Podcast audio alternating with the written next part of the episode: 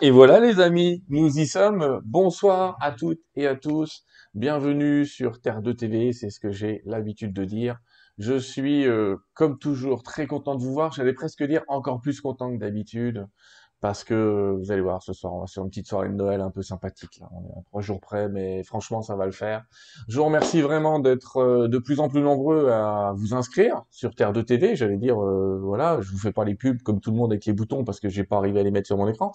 Mais globalement, on est 53 000. Vous êtes 53 000 à vous être abonnés à la chaîne. Vous et il y a de plus en plus de monde et c'est gentil parce que j'essaye de vous faire connaître euh, différemment, soit des gens que vous connaissez, soit des gens que vous connaissez moins, soit soit l'entre-deux. Alors ce soir, j'ai appelé l'émission La réalisation de la conscience. Oula. Alors, il va déjà falloir qu'on commence à parler des deux premiers mots, réalisation et conscience. Mais ne vous inquiétez pas pour ça. Je vous ai trouvé les invités idéaux. Et il s'agit de Pierre et Gérald. Bonsoir tous les deux. Salut Sylvain. Bonsoir à tous. Je suis très content de vous recevoir. Je le disais, il a fallu que je fabrique, voilà, un petit écran un petit peu spécial pour vous avoir tous les deux à l'écran en même temps que moi. Vraiment, merci, merci, merci d'avoir accepté mon invitation sur Terre 2 TV. Euh, pour les gens qui auraient échappé à qui vous êtes, on va en parler un petit peu. Mais je tiens à vous dire que d'abord, je vous ai invité déjà parce que je reçois beaucoup de messages, on me propose beaucoup d'invités, mais on me dit, faut que tu invites Pierre et Gérald, faut que tu invites Pierre et Gérald, faut que tu invites Pierre et Gérald. Au départ, je vous connaissais pas particulièrement, je vous cache pas. Et puis, euh, je me suis mis à vous écouter et euh, comme je vous le disais avant l'émission, je me suis dit, euh, ils disent la même chose que les voix qui me traversent. Je suis un peu canal moi dans mon métier, mais globalement ils disent la même chose. Mais donc voilà. Puis on a communiqué, puis je me suis dit oui, oui, c'est bon, parce que vous savez, les amis, je vous l'ai déjà dit, mais je connais beaucoup de gens qui vendent des trucs mais qui n'ont pas d'échantillon sur eux. Alors c'est l'inverse, eux ils ont tout sur eux mais ils vous vendent rien ou pas grand chose. Donc euh, c'est plutôt sympathique, c'est plutôt sympathique. Donc merci encore d'être là. Merci à toi. Merci à toi. Et d'entrée de jeu, j'ai envie de dire, vous êtes euh, alors vous êtes des auteurs tous les deux, vous avez chacun écrit un livre euh, que, que je vais présenter. Hop là, Pierre. Comme ça, les gens verront votre nom, mais je vais pas le prononcer. On va rester dans les prénoms. Euh, tu as écrit Être en unité. Et Gérald, tu as écrit l'un, rien que ça. Le titre euh, le plus court du monde, mais en même temps, tout, est là. Donc, euh, ça va. Ces livres sont disponibles aux éditions Aluna. Donc, je vous invite vraiment à vous référer si vous voulez un peu mieux connaître les personnages, mais aussi, et c'est important, leur enseignement, car on ne peut pas renier le fait que vous soyez des enseignants. Ça va être difficile, ça va être difficile. Alors, vous êtes des enseignants euh, de quoi Comment vous définiriez, ce que vous enseignez Gérald d'abord, peut-être? C'est compliqué de dire. Euh, moi, je me suis jamais senti enseignant. Par contre, euh, c'est vrai que dans l'image peut-être que l'on a ou dans l'interprétation que l'on fait euh, de nous deux, Pierre et moi, on nous prend pour des enseignants, des guides, des maîtres, etc. Donc ça, ça fait partie un peu du monde dans lequel on vit. mais donner une définition, c'est compliqué. Par contre, j'ai toujours su que ce qui se passe actuellement, ce que l'on fait avec Pierre, euh, depuis que je suis tout petit, que ça se passerait exactement comme ça.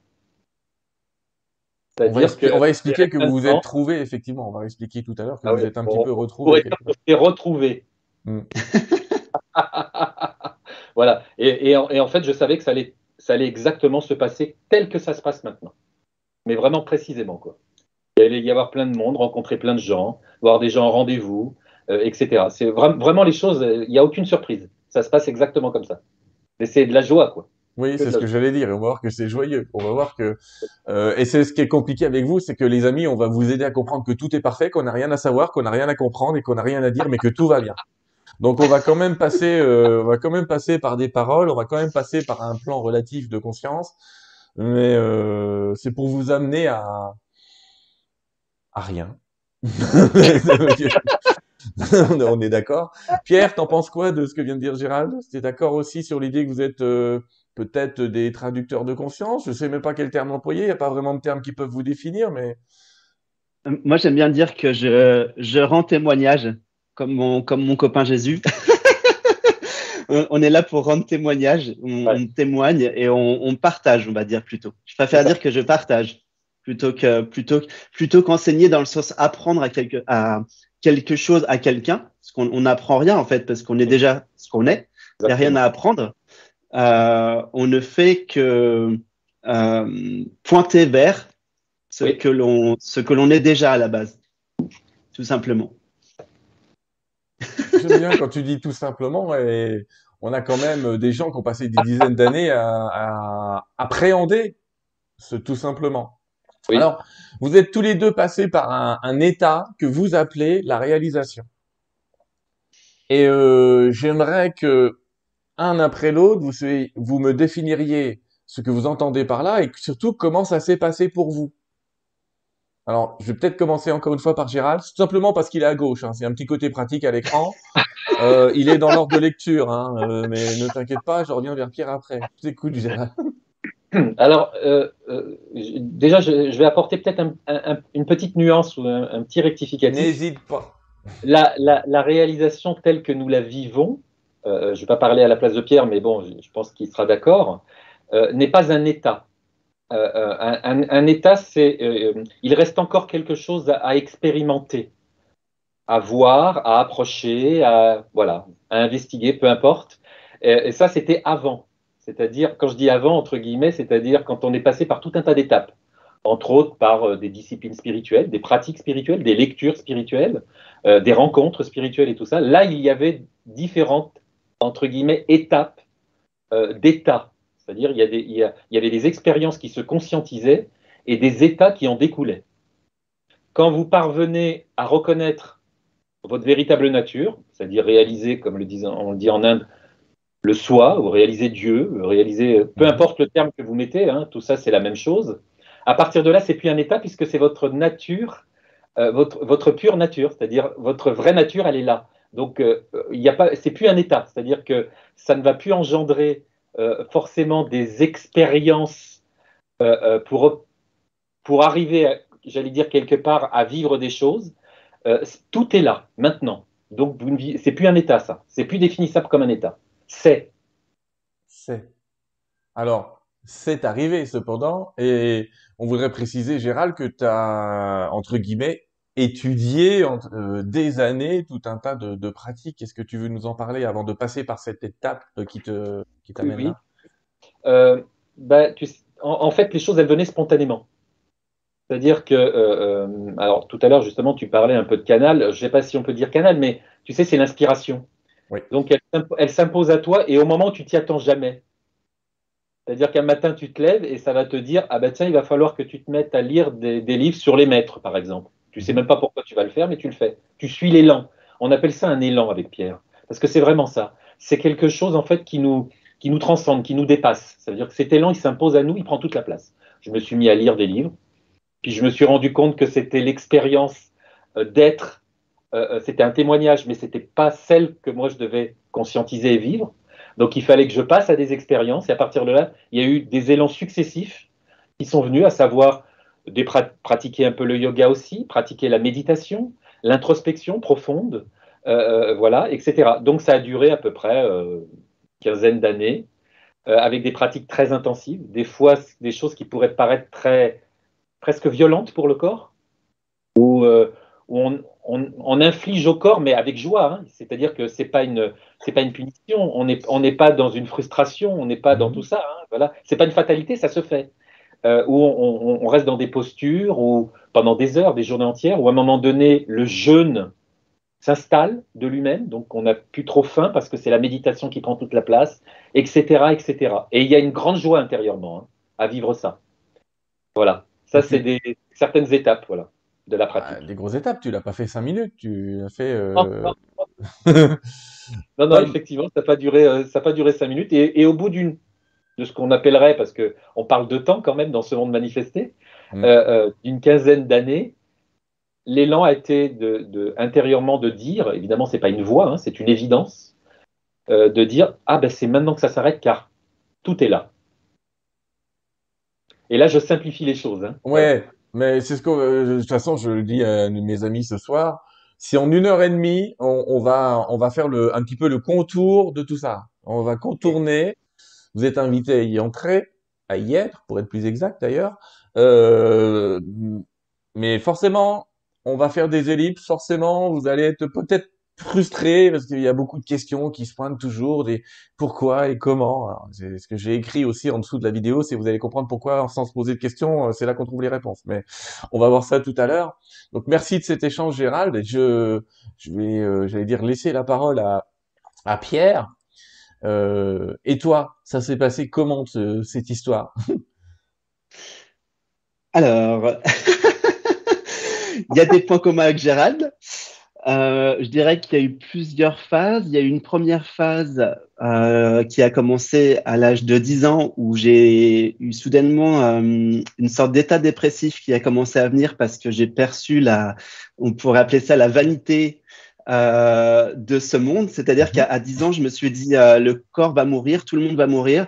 Donc, je vois aucun intérêt à, à faire quoi que ce soit sur Terre puisque de toute façon, tout est impermanent.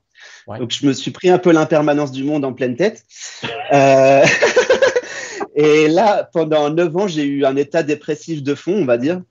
Une espèce de ce qu'aujourd'hui j'appelle la mélancolie du paradis perdu, quelque chose qu'on retrouve mhm. beaucoup euh, chez les chercheurs spirituels. Et hum, ensuite, euh, à l'âge de 19 ans, euh, j'ai eu euh, une expérience, une première expérience d'éveil spontané, où je suis allé me coucher J'étais en train de dessiner, c'était un 24 août, 24 euh, août demi pour être précis. Je, dessinais comme ça sur le coin de la table à 21h et tout d'un coup, j'ai une grande fatigue qui m'est tombée dessus, alors que j'étais en pleine forme. À l'époque, je faisais quand même beaucoup de sport, etc. Donc, sans aucune raison, j'ai senti une grande fatigue. Je suis allé me coucher, je me suis allongé.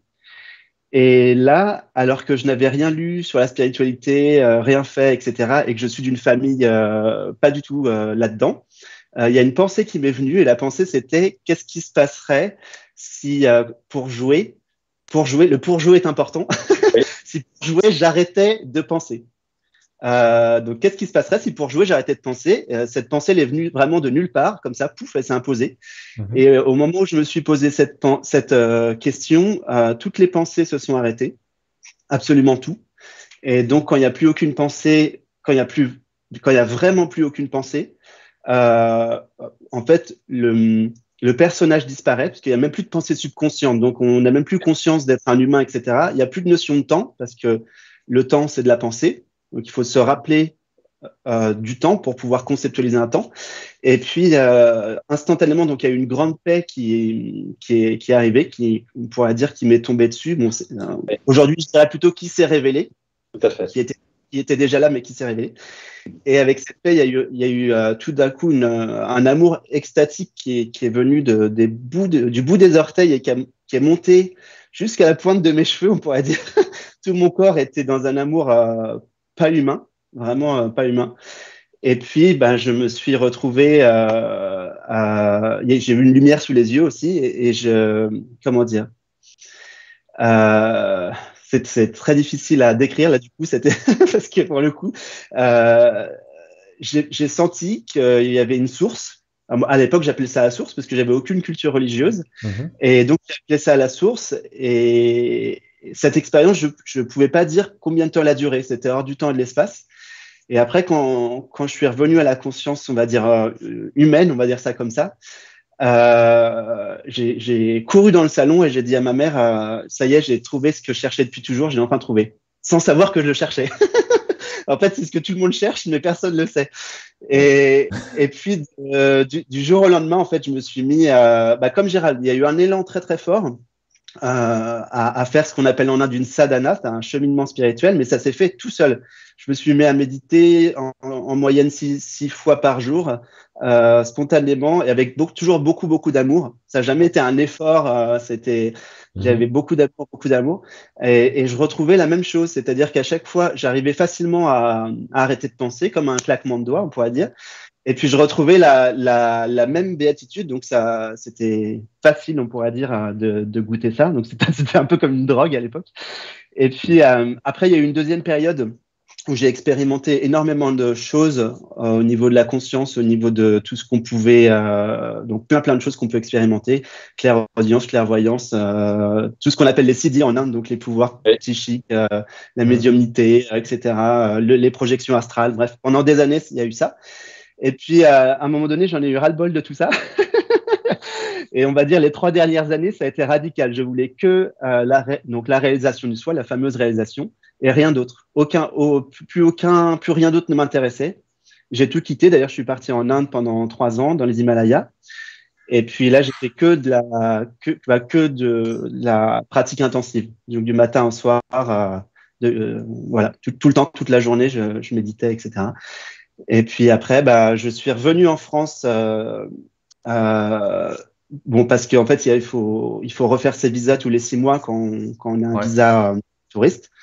Et donc, je suis revenu en France parce que j'ai rencontré ma compagne en France. Et puis c'est en France, tout simplement, dans la, dans la vie euh, du quotidien la plus ordinaire qui soit, c'est ça qui est drôle, euh, que euh, donc j'enseignais le yoga, euh, j'enseigne toujours le yoga d'ailleurs, et je, je, revenais de donner un de mes cours et j'étais au volant de la voiture et, et, tout à coup, on va dire que j'ai conscientisé que je n'avais rien à faire pour être. Ah, dit, dit, comme ça, ça fait. oui, ça fait un peu. Il fait un AVC dans sa voiture. Ah Qu'est-ce qui se passe? Mais euh...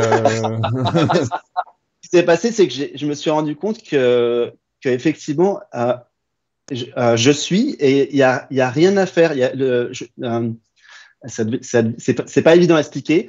Euh, tout ce que je croyais à propos de moi, euh, c'est comme effondré. Donc il y a plus, il y a plus aucune croyance à propos de soi. Il y a juste, il y a juste être. Comme dirait Gérald, c'est bah, il y, a juste être, il y a juste conscience, et il y a même plus la notion d'identification avec euh, ce personnage.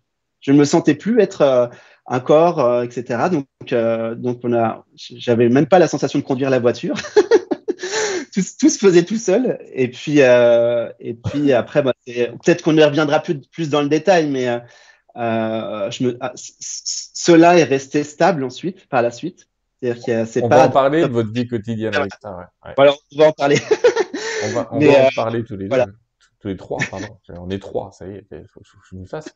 Euh, merci déjà de, de, cette étape. Tu sais, ce qui est toujours un peu étonnant, Pierre, par exemple, c'est quand tu dis, euh, je me suis décidé, euh, qu'est-ce qui se passait si j'arrêtais de penser? Et là, tu sais que c'est un des problèmes de 99% de la population occidentale. Quand tu leur dis arrêtez de penser, les mecs ils bug.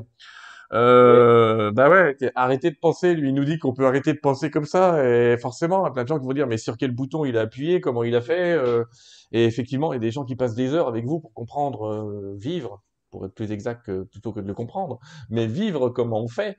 Euh, et, et, mais chez toi, c'était instinctif, alors, comme ça. Aujourd'hui, je dirais que c'était lié aux vies passées de de Pierre. C'est-à-dire que j'avais déjà dans la, la vie d'avant beaucoup, beaucoup euh, fait de ce qu'on va dire de, de pratiques spirituelles. Mmh. Et c'est pour ça que c'est pour ça que c'est revenu d'un coup euh, à l'âge de 19 ans.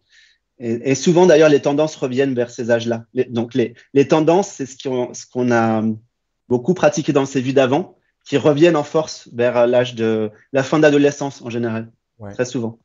C'est pareil, 14-16 ans avec mon frère jumeau, c'est là qu'on a retouché la parapsychologie et tout ça. Mais on y a touché ça. bien auparavant. Ce qui est intéressant, c'est de savoir quand est-ce que vous vous rencontrez tous les deux là, parce qu'on vous voit tout le temps ensemble, mais votre rencontre, elle date de quand et d'où et comment et qui euh, ah. euh, Pierre, voilà. il se souvient bien des dates. Ah, ah ben là, ah, je, ouais. laisse, je laisse parler qui veut, je n'impose rien. Allez-y. Euh, alors, ben ça, ça faut remettre un peu dans le contexte encore une fois. Oui. Euh, à, à, à l'époque, après la, ce, ce, fameux premier éveil à 19 ans, je, comment dire ça? Il faut savoir que moi, je connaissais rien du tout. Donc, je, je, je débarque là-dedans, euh, j'avais rien lu. Euh, je, je, je, pensais même pour dire, pour tout dire, je pensais que c'était terminé, qu'il y avait rien d'autre. Que, que, à l'époque, je croyais que c'était définitif, la réalisation était là. Bon, après, j'ai vu que ça faisait des hauts et des bas, donc je me suis rendu compte que ça, ça pouvait pas être ça, parce que c'est pas une paix stable. Et puis à un moment donné, en méditation, donc au bout de cinq ans environ, cinq six ans, euh, il, il, se passait tellement de choses en termes de justement de, de, on va dire de, on va appeler ça des capacités spirituelles qui, qui me mhm. tombaient dessus, que je me suis dit là il me faut un maître parce que ça devient, euh, je vivais des choses que personne pouvait répondre à mes questions quoi autour de moi. Et puis donc j'ai demandé intérieurement. Donc il y avait beaucoup l'intuition que quand on demandait on recevait, etc. Et, et, puis, en genre, euh, peut-être euh, quelques mois après, j'ai rencontré Gérald. Euh, ça a été très, très rapide. voilà, donc c'était en. rencontre où euh, Dans le métro, à la gare, au Portugal Non, non. Non, non, c'était à la crémaillère, si je me trompe pas, non? Ouais, à la crémaillère d'un copain. Il a un ami euh, pour son cabinet d'ostéopathie. Ouais. C'était très drôle d'ailleurs parce que il y avait Gérald. Gérald était dans un coin de la pièce, il bougeait pas. Et euh, moi, dès que j'ai vu Gérald, j'ai comme été euh, attiré, tu vois. Et toute la soirée, je suis resté à côté de Gérald, assis. Et des fois, je rigole en, en que je dis comme quoi rien n'a changé, hein, parce qu'on est tout le temps assis à côté de nous. Aujourd'hui, c'est oui, oui, c'est vrai, c'est vrai. C'est vrai qu'il y a des gens, ils vont regarder certaines de vos vidéos, ils vont dire, euh, on voit, il est là, il n'est pas là, il fait quoi? Mais effectivement, vous êtes toujours un à côté de l'autre et euh, vous avez créé une belle énergie et synergie. C'est ça qui est rigolo, c'est qu'on a l'impression que vous vous inspirez l'un l'autre. C'est ce qui est étrange quand vous êtes tous les deux. Il y a une espèce de fusion-annexion, j'allais dire, qui se crée et euh, qui est sympathique parce qu'on a l'impression que Gérald, il part des fois, il parle pas à côté de toi, mais c'est comme si tu avais envoyé en pensée ce que tu devais dire et tu te retrouves inspiré par lui. Et moi, j'ai l'impression que des fois, c'est l'inverse. Vous le vivez comme ça ou il y a que moi qui l'ai senti comme ça? Non, non, non, on fait qu'un. C'est un. Et c'est avec tout le monde, c'est avec toute chose. Hein ouais, mais c'est assez fusionnel, effectivement, euh, dans votre cas. Avant qu'on passe à des questions euh, graves, j'allais dire, mais rien n'est grave, euh, il, y a, il, y a, cette question que tout le monde se pose, c'est cette réalisation, ce OK, j'allais dire OK, vous n'êtes pas les seuls à la vivre, même si, parenthèses, on n'a pas cité tous les endroits où vous avez été, mais globalement, vous avez été des globetrotters. Vous n'avez pas fait semblant, euh, vous n'êtes pas resté au cœur de la Sartre euh, pour trouver la réponse. Bien qu'elle y soit, on va préciser ça. Bien qu'elle y soit. Mais euh, globalement, vous avez fait le tour du monde. Mais après, dans la vie concrète, quelqu'un qui vit cet état, ça donne quoi? C'est ça que me posent souvent les gens en vrai. Dis, mais en vrai, euh, Pierre, au quotidien, toi, tu étais marié, tu as, des enfants, je crois. Euh, ça se passe comment? Vous parlez Vous parlez pas? Euh, Les gens se demandent quand ils se disent, il est là dans un coin, il dit, mais tout va bien, il se passe rien, c'est quoi le truc? Ça dépend. Ça dépend des. Ça, ça, dépend, ça dépend. Ça change tout le temps. Hein. Il y a des fois, ça peut parler, des fois, ça peut ne pas parler. Euh, mais on vit, on est comme tout le monde. Hein. Je veux dire, on a, un quotidien, euh, on a un quotidien, on fredonne sous la douche, euh, on se balade dans la rue. Enfin, je veux dire, c'est pareil que tout le monde. Hein. On mange au restaurant. voilà, enfin, je veux dire, c'est comme tout le monde. Mais vous râlez ou vous râlez pas? Bah, Si l'élan est de râler, on râle. Après, nous, ça change rien à l'intérieur. À l'intérieur, on est conscient d'être toujours pareil. C'était le piège, c'était là que je voulais vous faire venir. Euh, effectivement, il y a cette compréhension qui vous a traversé que il y a le corps qui est le véhicule, et puis il y a l'expérience qui est quelque part un autre véhicule. L'expérience c'est aussi un véhicule. Vous trouvez pas? En fait, ce qui se passe, c'est que hum, on pourrait dire que la réalisation du soi, c'est comme, enfin moi j'appelle ça sortir du film. C'est une métaphore. Mais ce, ce monde d'expérience, on pourrait dire c'est comme un film très très bien fait euh, en 3D euh, avec des odeurs, etc. Beaucoup plus réaliste qu'un film, mais c'est comme un film. Mais ça, j'appelle ça une bulle de rêve. Donc c'est comme un rêve en fait, un, un long rêve. C'est comme un rêve. Et lorsque on réalise le soi, c'est comme si on sortait du film. Donc on, on vit tout comme tout le monde, sauf qu'on sait et on le vit euh, qu'on n'est pas réellement dans le film. On n'est plus euh, on ne croit plus, par exemple, dans, le temps et l'espace. On ne se sent plus vraiment dans le temps et l'espace. Donc, quel que soit ce qui peut arriver dans le film, euh, c'est comme si, bah, en fait, effectivement, rien n'est grave parce que c'est. Euh, est-ce que quelque chose est grave lorsque, lorsque vous savez que c'est un rêve? Non, une fois que vous êtes réveillé du rêve, vous, ça, vous comprenez que le rêve, c'est pas grave. Donc c'est un peu pareil, c'est un peu pareil. On se rend compte que bah, tout ce qui est du domaine du film, euh, rien n'est grave puisque ce n'est pas, euh, les sages diraient, ce n'est pas la vérité à propos de nous puisque c'est impermanent et par nature, la vérité est ce qui est permanent, ce qui ne change pas. Et donc, la, conscience, de toute façon, n'est jamais la conscience, euh, ce qu'on appelle la conscience absolue, c'est-à-dire la conscience sans, objet, non manifesté, ce que l'on est vraiment, au-delà des formes, n'est jamais touché de toute façon par ce qui se passe dans le film. Donc, quel que soit, touché dans le sens impacté il peut y avoir de la compassion, bien sûr. Il y a de la compassion. Mais, mais ce n'est pas impacté, quel, que soit ce qui puisse se passer dans le film, ce n'est pas impacté. Tout à fait. Le, rêveur n'est pas impacté par le rêve. en fait, vous êtes en train de dire que le monde manifesté, ce serait en fait euh, quelqu'un qui se serait euh, satellisé autour de lui-même, mais que s'il retourne à l'intérieur de lui-même, ça va. C'est comme si vous arriviez à vous recentrer euh, sur qui vous êtes vraiment. Je suis obligé de mettre des mots quelque part, et mais que quand on touche qui on est vraiment, j'allais presque dire ça y est, rien ne touche, rien n'est touché. Exactement. On ne, on ne peut plus jamais l'oublier. On fait des, quand on est en sadhana, en général, on fait des allers-retours. De temps en temps, on arrive à, sentir comme, comme on pourrait dire ce que, ce que les bouddhistes appellent le refuge, euh, ou, euh, euh, ou les chrétiens ils appellent ça le roc, le rocher, c'est-à-dire qu'on sent ce qui est stable. On, arrive à le sentir des fois euh, dans la sadhana quand on est en méditation, par exemple en méditation profonde, mais en général on l'oublie quand on ouvre les yeux, qu'on sort de la méditation, on se réidentifie au monde des formes, alors qu'une fois qu'il y a réalisation et que c'est stable, c'est terminé, il peut plus y avoir de réidentification au monde des formes. On, sait toujours ce que l'on est vraiment. Toujours. Ça peut jamais être oublié. Jamais. c'est Gérald, il a résumé. Jamais. Jamais. Euh... jamais. c'est conscientisé, ça peut jamais être, euh, être oublié. C'est pas possible. Il y a quelque Pourquoi chose... ça peut jamais être oublié? Bah, C'est simple. C'est parce que c'est notre vraie nature. Oui on va replonger, euh, de toute façon, on va passer un petit peu la soirée à replonger dans cette nature, à vous satelliser, les amis, à vous rapprocher un peu du centre. C'est plutôt l'inverse.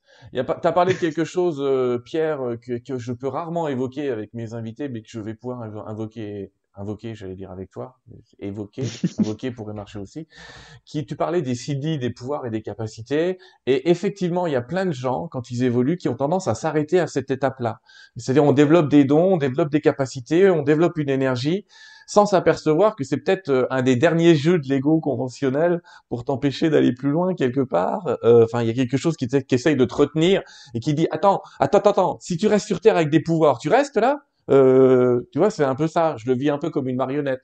Si on le vit naturellement et qu'on se dit ce sont des trucs naturels, pas exceptionnels, on va les traverser. Mais il y a beaucoup de gens qui ont tendance à s'arrêter là. Est-ce que effectivement, toi, tu l'as perçu comme un obstacle, mais est-ce que tu le penses aujourd'hui comme un obstacle? Je ne pense pas, il va me dire. Mais euh, en fait, c'était, en fait, c'était pas que comment dire, c'était pas que c'était un obstacle, c'était plutôt qu'il y a toujours une petite voix intérieure qui me disait, en fait, il y a, il y a une voix qui me disait, il y a autre chose continue, il y a autre chose. Continue, il y a autre chose. Et je sentais que, de toute façon, je sentais une, une, forme d'incomplétude. Et moi, ce que je voulais, c'était justement euh, euh, sentir bah, cette, enfin, comment dire, euh, la plénitude, la complétude, euh, la paix, quoi, qui, qui, ne fluctue pas, qui est, qui est justement qui est stable. Et, et, je sentais que, quelles que soient les expériences que je pouvais faire, aussi euh, merveilleuses soient-elles, parce que des fois dans l'astral, par exemple, tu peux vivre des expériences assez extraordinaires. Euh, et, et, bien, il n'y avait jamais de, il y avait jamais de complétude. C'était jamais, euh, il y avait toujours une insatisfaction. Donc j'ai continué, j'ai, tant, tant qu'il y avait cette insatisfaction, j'ai continué. Et puis, euh, puis à un moment donné, euh, il existe cette réalisation où justement il n'y a plus d'insatisfaction après, c'est terminé. Gérald? Oui, euh, tout à fait. Je, je, je rejoins Pierre là-dessus. Euh, en, fait, il faut passer par l'expérience, entre guillemets, des objets pour se rendre compte que ces objets sont souvent, bah, d'ailleurs dans la majeure partie euh, euh, des cas, éphémères. C'est pas par là qu'effectivement on arrive à obtenir la complétude, mais, mais souvent, moi par exemple, dans ma pratique qui était très très intensive au quotidien, l'élan voulait que je passe par là pour que ça soit très concentré et que je me rende compte à chaque fois que, à travers chaque objet, il y avait vraiment pas de complétude il n'y avait pas la paix euh, euh, totale. Je savais qu'elle était là, mais elle mhm. n'était pas conscientisée totalement. Et, c'est vraiment en expérimentant tous ces objets que je m'en suis rendu compte. En fait, il fallait vraiment que je passe par là. C'est-à-dire que rien ne m'a été imposé, tout était spontané. Et, euh, du coup, bah, on finit par le conscientiser. Mais c'est comme un rappel, hein. c'est pas un truc nouveau. Hein. On pourrait croire que c'est quelque chose qu'on découvre. En fait, c'est pas du tout le cas. On est vraiment déjà ça. C'est là. Et c'est pour ça que. C'est peut-être la, seule, la seule découverte à faire, quelque part. La seule découverte, c'est qu'il n'y a rien à découvrir. Oui, exactement. Et d'ailleurs, quand, tu conscientises ta vraie nature, c'est là où c'est quand même très drôle. Et tu as, une espèce de d'élan à l'intérieur qui te révèle et qui te dit Mais tu as toujours été ça. En vérité, tu n'as jamais bougé de ça. Tu n'as jamais fluctué, mais ça va même plus loin. Des fois, ça te dit En fait, c'est toi qui as créé tout ça le film, c'est toi la conscience qui l'a créé, la pièce de théâtre, c'est toi qui l'as créé. d'accord, pour te rappeler qui tu es. Donc c'est vraiment un rappel. C'est un retour à la maison. Oui, c'est ce que disent tous les gens euh, entre deux vies finalement. Euh, cette découverte, de toute façon, j'allais dire, euh, c'est un chemin obligatoire. Alors après, est-ce qu'on va y passer post-mortem ou pré-mortem, j'allais dire, c'est autre chose. Mais oui, après, après, tu sais, Sylvain, la conscience, elle aurait pu élaborer les choses différemment, hein. mais elle les a faites comme ça. En tout cas, qui semblerait être pour cet univers-ci, oui, c'est comme ça que ça se passe. En tout cas, ce qu'on peut dire à ceux qui nous écoutent, c'est à chaque fois que vous croyez avoir compris quelque chose, ou à chaque fois que vous aurez atteint le quand j'aurai ceci, je serai, vous, n'êtes pas. vous, venez, vous venez de vous échapper de vous-même. Euh, tant que c'est définissable, tant qu'on peut y mettre une définition, euh, euh, tant qu'on peut y mettre une explication ou quoi que ce soit d'autre, c'est pas ça. C'est le moment, où j'ai failli bugger et ne rien dire parce que Je vous ai dit tout à l'heure qu'il y a des moments où je vais avoir du mal à échapper au silence, qui est, une vraie réalité. Euh, allez, on va rentrer un petit peu dans le cœur de vos concepts, si vous voulez bien. Je vais demander à Gérald de prendre la parole à propos de la souffrance et de nous expliquer dans votre enseignement, vous exprimez que la souffrance vient de la séparation, et j'ai envie de dire de la séparation de qui et de quoi? Encore une fois, je mets des mots là où il n'y en a pas, mais essayons. Après, il semblerait que nous soyons manifestés dans ce monde euh, tangible, donc on va mettre des mots. Euh, il y a souffrance à partir du moment où il y a identification aux objets, à partir du moment où on, où on est identifié à un corps manifesté dans cet univers, une nouvelle fois, comme je le disais tout à l'heure. Là, il y a souffrance, parce qu'il va y avoir identification en fait à tout un tas de, de croyances, d'accord, d'idées, de pensées, euh, euh, et, on va, dans la majeure partie des cas, penser que tout cela est vrai nous concernant. Euh, alors qu'évidemment, c'est pas ça, tout ça est faux en vérité, mais ça fait partie du cheminement. Il faut bien qu'on passe par ces illusions de croyances pour pouvoir se rendre compte qu'elles sont elles aussi des objets. Les objets ont un début, une espèce de vie et une fin, d'accord? Donc ils sont éphémères, mm-hmm. alors que la joie intérieure, euh, euh, la paix intérieure, elle, elle ne fluctue pas, elle ne bouge pas. Et c'est ça, la, vraie paix, elle est là. En fait, la vraie paix, elle est là. Et à partir de là, quand on reconscientise ça, il n'y a plus de souffrance. Tant qu'il y a identification aux objets, il y a souffrance parce que vous n'en finirez jamais. Des objets, il y en a tout le temps, à foison. Ils vont immerger constamment. Et à chaque fois, il va y avoir une recherche d'identification, de séduction avec ces objets, d'appropriation de mhm. possession des objets. Et en fait, on n'en finit jamais et on reste sur ces plans euh, justement d'appropriation des objets. Et là n'est pas le bonheur. Ce n'est pas là que se situe la joie intérieure. Et, Il faut vraiment... et, tu vois, c'est là que je vais rebondir sur Pierre, si tu veux bien, Gérald.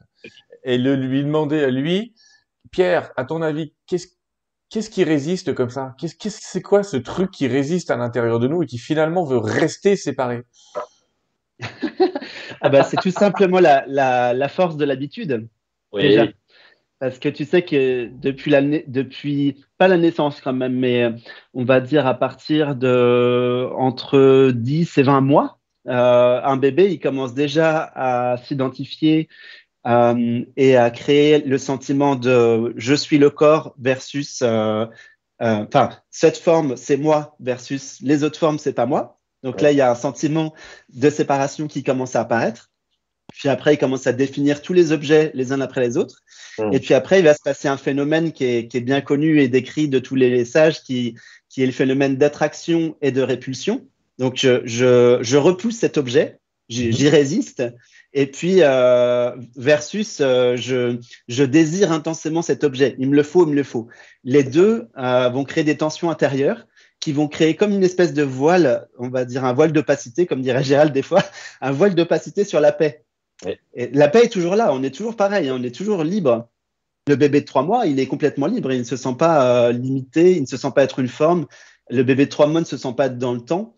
Euh, quand tu le mets devant la glace, il dit pas euh, c'est moi, il n'est pas identifié à quoi que ce soit. Mhm. Mais disons qu'avec le, avec petit à petit avec la croissance du corps, plus ça va, plus on s'identifie.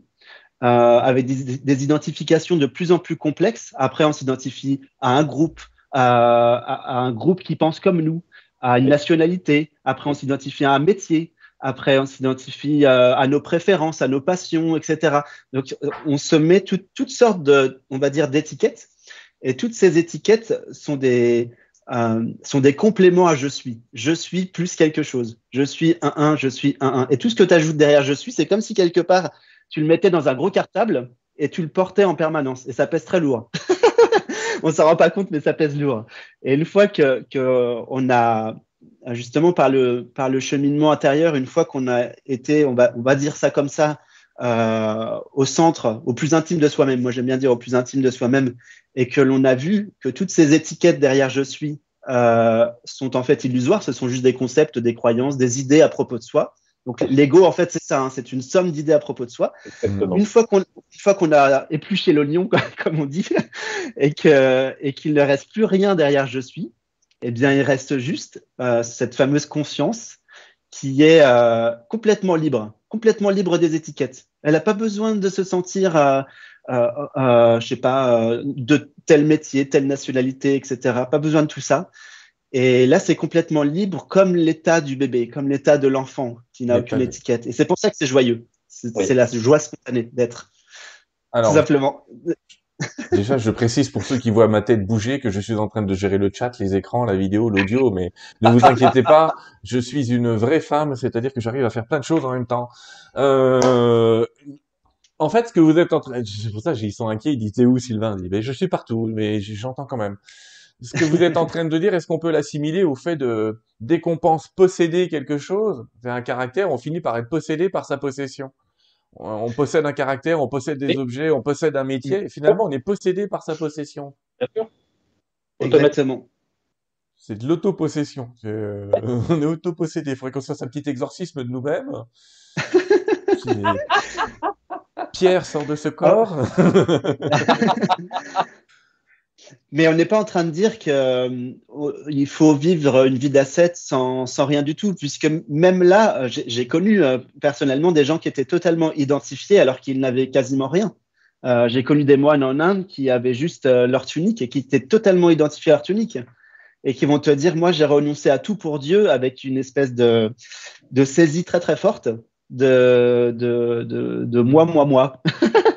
je suis moine, je suis moine, c'est trop encore. Euh, y a, y a, tant qu'il y a quelque chose derrière je suis, on porte, on porte quelque chose et, et forcément il y a une incomplétude, il y a une, euh, il y a une souffrance puisque on sait tous intuitivement que ce que l'on a est illimité. C'est intuitif. c'est un, un, enseignement puissant, les amis, que celui du, du je suis, parce que euh, c'est encore ce qui se rapproche le plus de ce que nous sommes, j'allais dire. Je suis dans le sens de je suis, c'est pas j'ai été créé, c'est pas j'ai existé, c'est pas il euh, y a pas de futur, il y a pas de passé, il y a pas de présent. De tout temps, ça a toujours été là. Le seul oui. moment où ça a toujours été là, c'est maintenant. Mais comme il y a eu oui. que maintenant, on est tranquille. C'est ça. Donc euh... maintenant, il a pas de but. ouais. Alors les gens, ça, le, ça, les fait bugger aussi cette histoire du, du maintenant et de moment présent. Mais comment vous l'envisagez vous le moment présent? Ça veut dire quoi pour vous un truc insaisissable? Bah déjà pour moi, le, enfin, le moment présent, ça n'existe pas parce que ça inclut une temporalité. Ouais. C'est pour ça que je dis c'est insaisissable. Le, pas le moment présent, mais maintenant, oui, parce que c'est vrai que lorsqu'on demande euh, maintenant euh, comment on arrive à le percevoir, comment ça démarre pour les gens, la plupart des gens ne savent pas dire euh, quand est-ce que ça démarre et autres. Donc ça veut dire qu'il n'y a pas de début, il n'y a pas de fin à maintenant. C'est quelque part, il y a des gens qui me disaient c'est éternel, c'est sans début ni fin, non né, incréé. Et en fait, ça serait plus comme ça. Et la conscience, c'est ça. La conscience, elle est incréée, elle est non née. Elle rentre pas dans un cycle de, à un moment donné de naissance. Et même ce qu'on appelle la manifestation dans ce monde euh, euh, tangible euh, est simplement quelque part pour elle une, on va dire, je dirais pas une extériorisation, mais la, la, la ouais c'est ça, c'est un peu une, un prolongement de qui elle est, d'accord? Mais c'est, je sais pas comment le dire, c'est difficile des fois de trouver les mots. Oui. Comment expliquer C'est compliqué c'est compliqué de trouver les mots. En fait, le, le, ce qui est difficile, c'est que tout ce qui se vit, euh, de, en fait, pour un humain, la vie, ça se résume en général à des expériences. C'est des mmh. expériences sensorielles, des expériences avec les cinq sens, des expériences mentales, des expériences énergétiques, etc. Et le maintenant dont on parle avec Gérald, maintenant, n'est pas dans l'expérience. Maintenant n'est pas le contenu de l'expérience, maintenant c'est le contenant de l'expérience. Ça veut dire qu'en fait, pour bien saisir maintenant, il faudrait enlever tout le, tout le contenu de l'expérience. Si vous pouvez enlever dans votre expérience maintenant, justement maintenant, vous pouvez, si vous pouvez enlever tous les objets, toutes les pensées, toutes les sensations énergétiques, euh, toutes les, même les pensées subtiles dans le subconscient, dans l'inconscient, etc. Toute forme, euh, justement, toutes les formes qui donnent la sensation d'un temps qui s'écoule, parce que ce qui donne l'impression qu'il y a un temps qui s'écoule, c'est la, la comparaison euh, euh, mentale, l'interprétation mentale du changement des formes on compare une forme avec une mémoire mentale et donc on a l'impression qu'il y a un temps qui s'écoule. Mm. Si vous étiez dans une pièce toute blanche sans aucune forme euh, et que votre corps c'était juste une sphère blanche par exemple, vous auriez aucune notion du temps qui s'écoule parce qu'il n'y a pas de changement des formes. Les formes resteraient toujours identiques. Mais même ça encore ça c'est pour que vous puissiez pour que vous puissiez comprendre. Je donne un exemple avec des formes. mais, mais, même ça c'est trop. Si on enlève absolument tout, donc tout ce qui est de l'ordre du, perceptible, ce qui va rester, c'est ce qui perçoit. Donc ce qui perçoit, c'est un, un, je suis. Donc il y, a, la conscience qui perçoit les objets, qui n'est pas, euh, qui, pour, le coup, elle, elle est toujours identique. Ce, ce, qui perçoit le changement des formes ne change pas. Il faut forcément qu'il y ait une conscience stable pour pouvoir percevoir qu'il y a du mouvement. Tout comme il faut forcément que, par exemple, euh, comment dire ça? Ben, En général, je prends la métaphore du cinéma, encore une fois, il faut forcément qu'il y ait un écran blanc complètement stable et qui ne bouge pas pour que vous puissiez voir les images du film qui, bougent dessus. Et donc, euh, donc c'est pour ça que maintenant on est inexplicable, parce que maintenant on n'a rien à voir avec euh, le monde des formes, le, monde du mental, enfin tout, tout, tout, ce qui est de l'ordre de de ce qui bouge, c'est-à-dire ce qui apparaît, ce qui dure un certain temps et ce qui disparaît. Euh, tout cela ne peut pas aider pour, euh, pour goûter maintenant. Pour goûter maintenant, il faut être quelque part en amont de l'expérience. Donc, qu'est-ce qui est là pour faire les expériences? C'est ça la vraie question. voilà, voilà. Qu'est-ce qui est là avant, pendant et après toute expérience? Et là, vous allez voir qu'il y a un truc qui bouge jamais. Ça s'appelle maintenant. et ça, c'est stable. Et c'est ce qu'on le met je, compte les... les, petites plastiques qui viennent de chauffer chez certains. Euh, et c'est bizarre de se dire, euh, c'est bizarre de plonger là-dedans parce que finalement, vous, vous l'enseignez aussi et vous dites aux gens, en fait, allez vers ça, ça va vous amener à la joie. Mais pour connaître la vraie joie, faut renoncer aux joies du monde. Ce que vous exprimez souvent, la joie du monde. Euh, en fait, la vraie joie, elle est dépendante de rien en fait. Vous êtes, on vous voit là, vous n'avez pas l'air malheureux. D'ailleurs, depuis tout à l'heure, je dis ah il sourit, c'est bien. Euh, il y a même qui disent pour une fois, tu as des invités qui sourient. Oui, les autres ils réfléchissent. Donc quand on réfléchit, on sourit un peu moins. Ça veut pas dire que vous réfléchissez pas, mais ce que ça veut dire, c'est la joie, c'est quelque chose de simple qui nous traverse. Finalement, entre la joie manifestée, qui est une espèce de création, vous invitez les gens à à laisser la création passer à travers eux plutôt qu'à créer. Je, ne sais pas comment exprimer. C'est pareil, on est toujours limité par les mots, les amis. En plus, on est totalement d'accord. Les guides parfois y arrivent et, vous aussi. Mais j'ai envie de dire, comment est-ce qu'on peut dire à quelqu'un euh, de renoncer? Est-ce que c'est pas un pas, le pas le plus difficile ou peut-être le plus simple? Je sais pas. Je sais pas. J'emmerdais avec les mots, les amis. Sortez-moi de ma phrase, là. Faites quelque chose. Euh, voilà, je vois l'écran, je disparais. tu veux commencer, Gérald Ouais, en fait, c'est pas, c'est pas une question. Enfin, c'est, un renoncement. Euh, euh, en, vérité, l'expérience qui se présente à nous, elle s'accueille en vérité. C'est-à-dire qu'on on la, on la rejette pas. Il n'y a, y a, pas de euh, là-dessus, il n'y a pas de problème. D'ailleurs, c'est à travers l'expérience que les choses souvent vont se euh, conscientiser. Donc, c'est pas. Mais par contre, ce qui est demandé, c'est de renoncer entre guillemets à tout ce qui ne vous amène pas une paix euh, permanente, une joie permanente. tout ce qui est de l'ordre des, des, objets d'essence, c'est-à-dire les, sens, en fait, les, cinq sens, entre autres, et des sens subtils, vont vous amener toujours à vous identifier, à vous accaparer les, objets et de croire que c'est là-dedans, en fait, que vous vivrez la paix éternelle, la joie éternelle, évidemment, ce n'est pas le cas. donc, c'est ça, en fait, qu'il faut renoncer à ça, mais pas renoncer en les rejetant. renoncer à leur, à leur, nature illusoire. Mhm. Parce que tout ça, c'est une illusion. C'est ça dont on parle. Je suis. en, ouais, en, général, c'est assez difficile euh, avec la volonté, euh, comment dire, cette compréhension, si elle est uniquement intellectuelle, ça marche pas. Le, le mieux, c'est de d'approfondir, on va dire. On va dire, on va dire que aller au plus intime de soi-même, aller, là, aller là, trouver la satisfaction de plus en plus, la complétude de plus en plus. En général, c'est graduel, très souvent. À part des exceptions, il peut y avoir des, des éveils spontanés, mais c'est rare. Euh, et, et, plus on trouve la complétude en soi, plus naturellement la renonciation, le détachement vient. Mais si vous, si vous passez par la volonté, euh, ça va être très difficile. Et, pour, vous avez besoin d'une certaine joie sur le plan humain tant que la joie, euh, on va dire, plus profonde, la joie d'être, tant que la joie d'être n'est pas révélée, euh, il y a besoin de garder des joies humaines parce que comme on est joie par nature, on a quand même besoin de ça. Même si on sait que ce sont des joies illusoires, euh, on, on, garde ça un certain temps et de toute façon, ça, ça finit, tout, tout, ça finit par tomber. On finit par trouver la complétude. On n'a plus besoin de.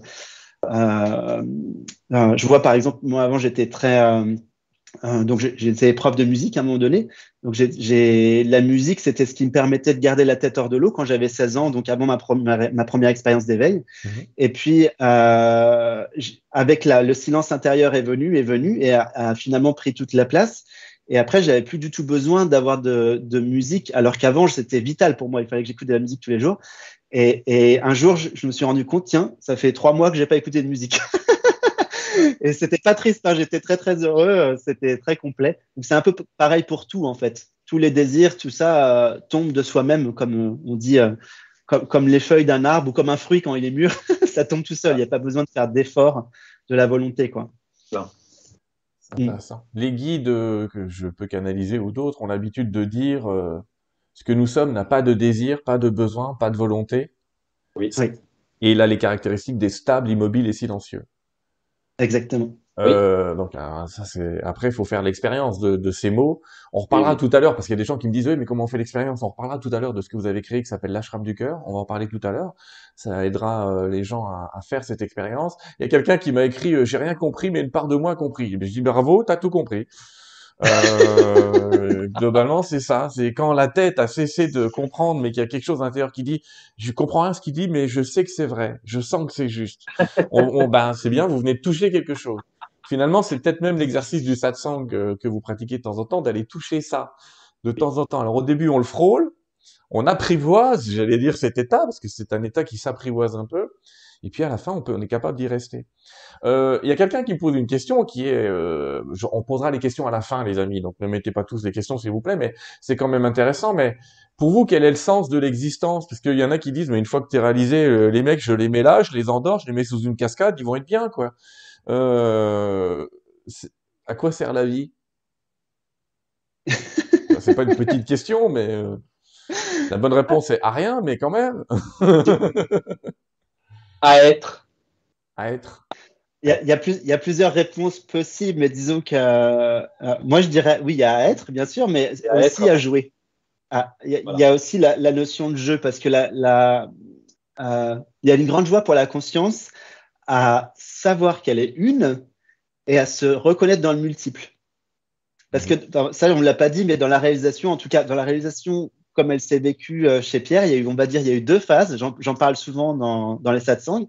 Il y a eu une phase où ça s'est reconnu en tant que la conscience absolue, c'est-à-dire ce que l'on est au-delà de la forme. Donc, en gros, le je suis qui est sans forme, sans concept, sans définition, comme, a dit Gérald tout à l'heure, on ne peut rien dire euh, sur, euh, sur, sur, le, sur être, justement, c'est indéfinissable. Et puis après, ce qui s'est passé, c'est qu'il y a une, une, reconnaissance de cela en toute forme. Et c'est pour ça qu'on a écrit, euh, nos, nos, livres ont un point commun dans le titre, c'est qu'il y a la notion d'unité. Moi, j'ai écrit être en unité, Gérald a écrit l'un. Euh, et en fait, euh, le, il y a une joie à voir toutes ces formes et à voir qu'on est toutes les formes. Et, et moi, j'appelle ça l'amour. C'est ça l'amour. C'est pour moi, c'est l'unité dans l'expérience. Et, et, voilà, donc c'est c'est très joyeux et je, dirais qu'il y a aussi une notion de, jeu. La conscience s'amuse beaucoup à créer. Évidemment, sur le plan humain, on va avoir du mal à comprendre ça, que euh, les guerres et tout ça, c'est très amusant. Mais pour la conscience, en fait, comme euh, il n'y a pas d'impact, il n'y a pas de. C'est exactement comme un film. Euh, des fois, les gens me disent oui, mais quand même, la, conscience, elle est cruelle. Elle fait des, elle fait des, des, des scénarios avec des guerres, etc., etc. Euh, bah dans ce cas, pourquoi les gens ils adorent voir des films euh, d'action avec de la guerre, etc. c'est, il y a un point commun, c'est-à-dire que le truc, c'est qu'en réalité, ce qui fait que vous aimez voir ce genre de film, c'est que vous savez que vous ne pouvez pas être impacté. Quand vous êtes dans la salle de cinéma, vous êtes dans votre siège, vous n'êtes pas impacté. Et ben, c'est exactement la même chose pour la conscience absolue, quel que soit ce qui se vit euh, dans ce monde, elle n'est pas impactée. Donc, elle peut envisager absolument tous les scénarios. Et c'est au-delà des concepts de bien et de mal euh, humains. C'est pour ça que pour, ça que les maîtres disent bah la conscience est au-delà des paires de posées, on appelle ça. Les paires de posées, c'est bien, mal, euh, chaud, froid, etc. tous les contraires. Euh, voilà. non duel, c'est ce fameux cette non dualité euh, qu'on peut trouver dans une part de nous-mêmes. Sacrée conscience. Ouais. Euh, tu as prononcé un mot intéressant. Je me suis dit quand est-ce qu'on allait y venir? Mais oui, le mot amour arrive et on l'entend prononcer très très souvent par les guides, euh, qu'ils soient du ciel ou de la terre, et comme étant euh, primordial, comme étant un aspect. Euh, euh, je ne sais pas quoi dire. J'ai envie de dire, il y a que ça. Euh, tout est tout est amour. C'est une phrase qu'on entend parfois. Comment vous le faites résonner dans votre enseignement? Là, je vais demander à Gérald. Comment ça résonne pour toi ou comment vous le faites résonner, je ne sais pas. En, fait, je, je, je, dirais que ça fonctionne par la, par la présence d'être. C'est-à-dire qu'à partir du moment où tu es euh, euh, euh, conscient d'être la conscience absolue, et en vérité c'est le cas de tous, hein, même si on a, on a la croyance qu'on ne l'est pas, euh, ça émane automatiquement. C'est-à-dire que euh, cet amour, cette compassion, cette fraternité, euh, euh ce, tout, ce qui va être le service désintéressé, où on ne se pose pas de questions et ça, ça agit spontanément. Euh, il n'y a pas besoin d'actes de, de, de, réfléchis, il n'y a pas besoin de scénario réfléchi, et ça se fait tout seul en fait. Cet amour, elle est, cet amour est omniprésent. Donc ça imprègne toute chose, et, et, et même si on n'en est pas conscient, en fait, c'est toujours là. D'accord. C'est toujours là et c'est notre, j'allais dire, réalité première. Notre nature. Pierre, rien à ajouter? C'est difficile d'acheter quelque chose à l'amour. ouais. En tout cas, en tout cas, vous, vous nous redites l'amour, la joie et l'état paisible. Finalement, c'est notre état naturel quand on a enlevé tous les manteaux de théâtre. C'est pas quelque chose qu'il faut atteindre. C'est quelque chose qui est déjà là et, vous exprimez souvent. Euh, en fait, les amis, vous êtes réalisés, mais vous l'avez pas vu. Oui. Vous, vous faites tout même pour y échapper parfois parce qu'il y a un petit côté euh, pratique. Non que ça donne une responsabilité, mais disons que disons que la conscience joue à, à, à soi-disant euh, euh, à travers tous les êtres se faire croire que c'est pas le cas la réalisation, mais c'est pour mieux y revenir. Hein. C'est vraiment comme comme le dit le rappelait tout à l'heure Pierre, hein, c'est vraiment un jeu d'enfant, c'est un enfant, hein. ça joue, vraiment ça joue. Oui, d'ailleurs, je dis souvent. Et un enfant, des fois, peut paraître peut paraître des fois dans certains cas cruel. Donc ça peut avoir une approche pour certains que c'est, des fois c'est rempli un peu de cruauté et de choses comme ça au quotidien. Parce qu'il y a des gens qui vivent euh, des vies qui sont pas forcément évidentes et faciles. Oui. Bien sûr. Est-ce que vous avez reconnu dans l'état de réalisation le fait que nous avions programmé notre existence? Quelque part, Gérald a déjà répondu oui, je savais que ça allait se passer comme ça, etc. C'est pour dire aussi que ces épreuves nous permettent de trouver l'épreuve, comme je dis toujours, mais euh, sont programmées parce qu'on nous pose la question du libre arbitre. Mais ah, déjà, s'il n'y a pas de temps, ça va être euh, compliqué d'avoir une notion de choix, tu vois. euh, effectivement, au moment, comment dire ça? Qui se passe, c'est que maintenant, la totalité du temps est là. Et euh, tu vois, par exemple, euh, bah, dans, on va dire dans l'historique de Pierre, euh, ce que j'ai pas dit tout à l'heure par rapport à l'expérience de, des 19 ans, c'est que quand j'ai 19 ans, j'ai dit deux choses à la lumière que j'ai vue là sous les paupières là. la première chose, c'était je veux m'unir à toi. et je savais pas ce que ça voulait dire, mais ça m'est venu comme ça spontanément. Et la deuxième chose, c'était et après j'en parlerai à tout le monde. et après j'ai oublié ça. Pendant 17 ans, j'ai oublié. Et, et ce, qui est ce qui est très drôle, c'est que maintenant ça se fait. Et puis aussi, j'ai eu l'occasion maintes fois d'avoir des preuves que euh, les choses pressenties quelque part arrivaient toutes, les unes après les autres. Et en fait, bah, tout était là, quoi. Tout était là depuis. Tout a, toujours, tout a toujours été là, en fait. Dès, dès le début, en tout cas, de la naissance de Pierre, c'était déjà, c'était déjà là. C'était déjà prévu. Et c'est, en général, c'est prévu pour tout le monde. C'est, tout est déjà prévu. Ouais. En fait, il peut pas y avoir vraiment de, de libre arbitre. des fois, euh, je sais qu'il y a beaucoup de gens qui doutent de ça, mais euh, on, on, fait un petit jeu avec Gérald. Des fois, on demande aux gens euh, ah est-ce, que, est que, vous pouvez nous dire la prochaine pensée qui vient? Et personne n'est capable de le faire. personne ne peut savoir la prochaine pensée qui va venir. voilà, ni son contenu, ni d'ailleurs quand elle va émerger. Donc, si vous ne pouvez pas prédire quand va venir la prochaine pensée, c'est évident que vous n'avez aucun libre arbitre. C'est une démonstration, oui. C'est une, des démonstrations. Euh, et puis, euh, on peut même se poser, se reposer, se dire que, et tomber dans, dans ce qu'on trouve dans le courant miracle ou d'autres enseignements, qui est tout est parfait finalement. Parce que si on sait qu'il y a une espèce de programmation intérieure, que finalement, le libre arbitre conscient, ça va être plus la manière dont je perçois et vis les choses que l'événement en lui-même. Et, euh, et, vous retombez dans ce tout est parfait. oui, alors ce, tout est parfait, il est très souvent euh, mal compris parce qu'on le, on le réinterprète à la manière euh, humaine, c'est-à-dire on, le, on met ce tout est parfait par-dessus les expériences et là, bah, on comprend pas, puisqu'on a nos propres valeurs, nos propres critères, nos propres conditionnements, etc. Donc, on donc on comprend pas.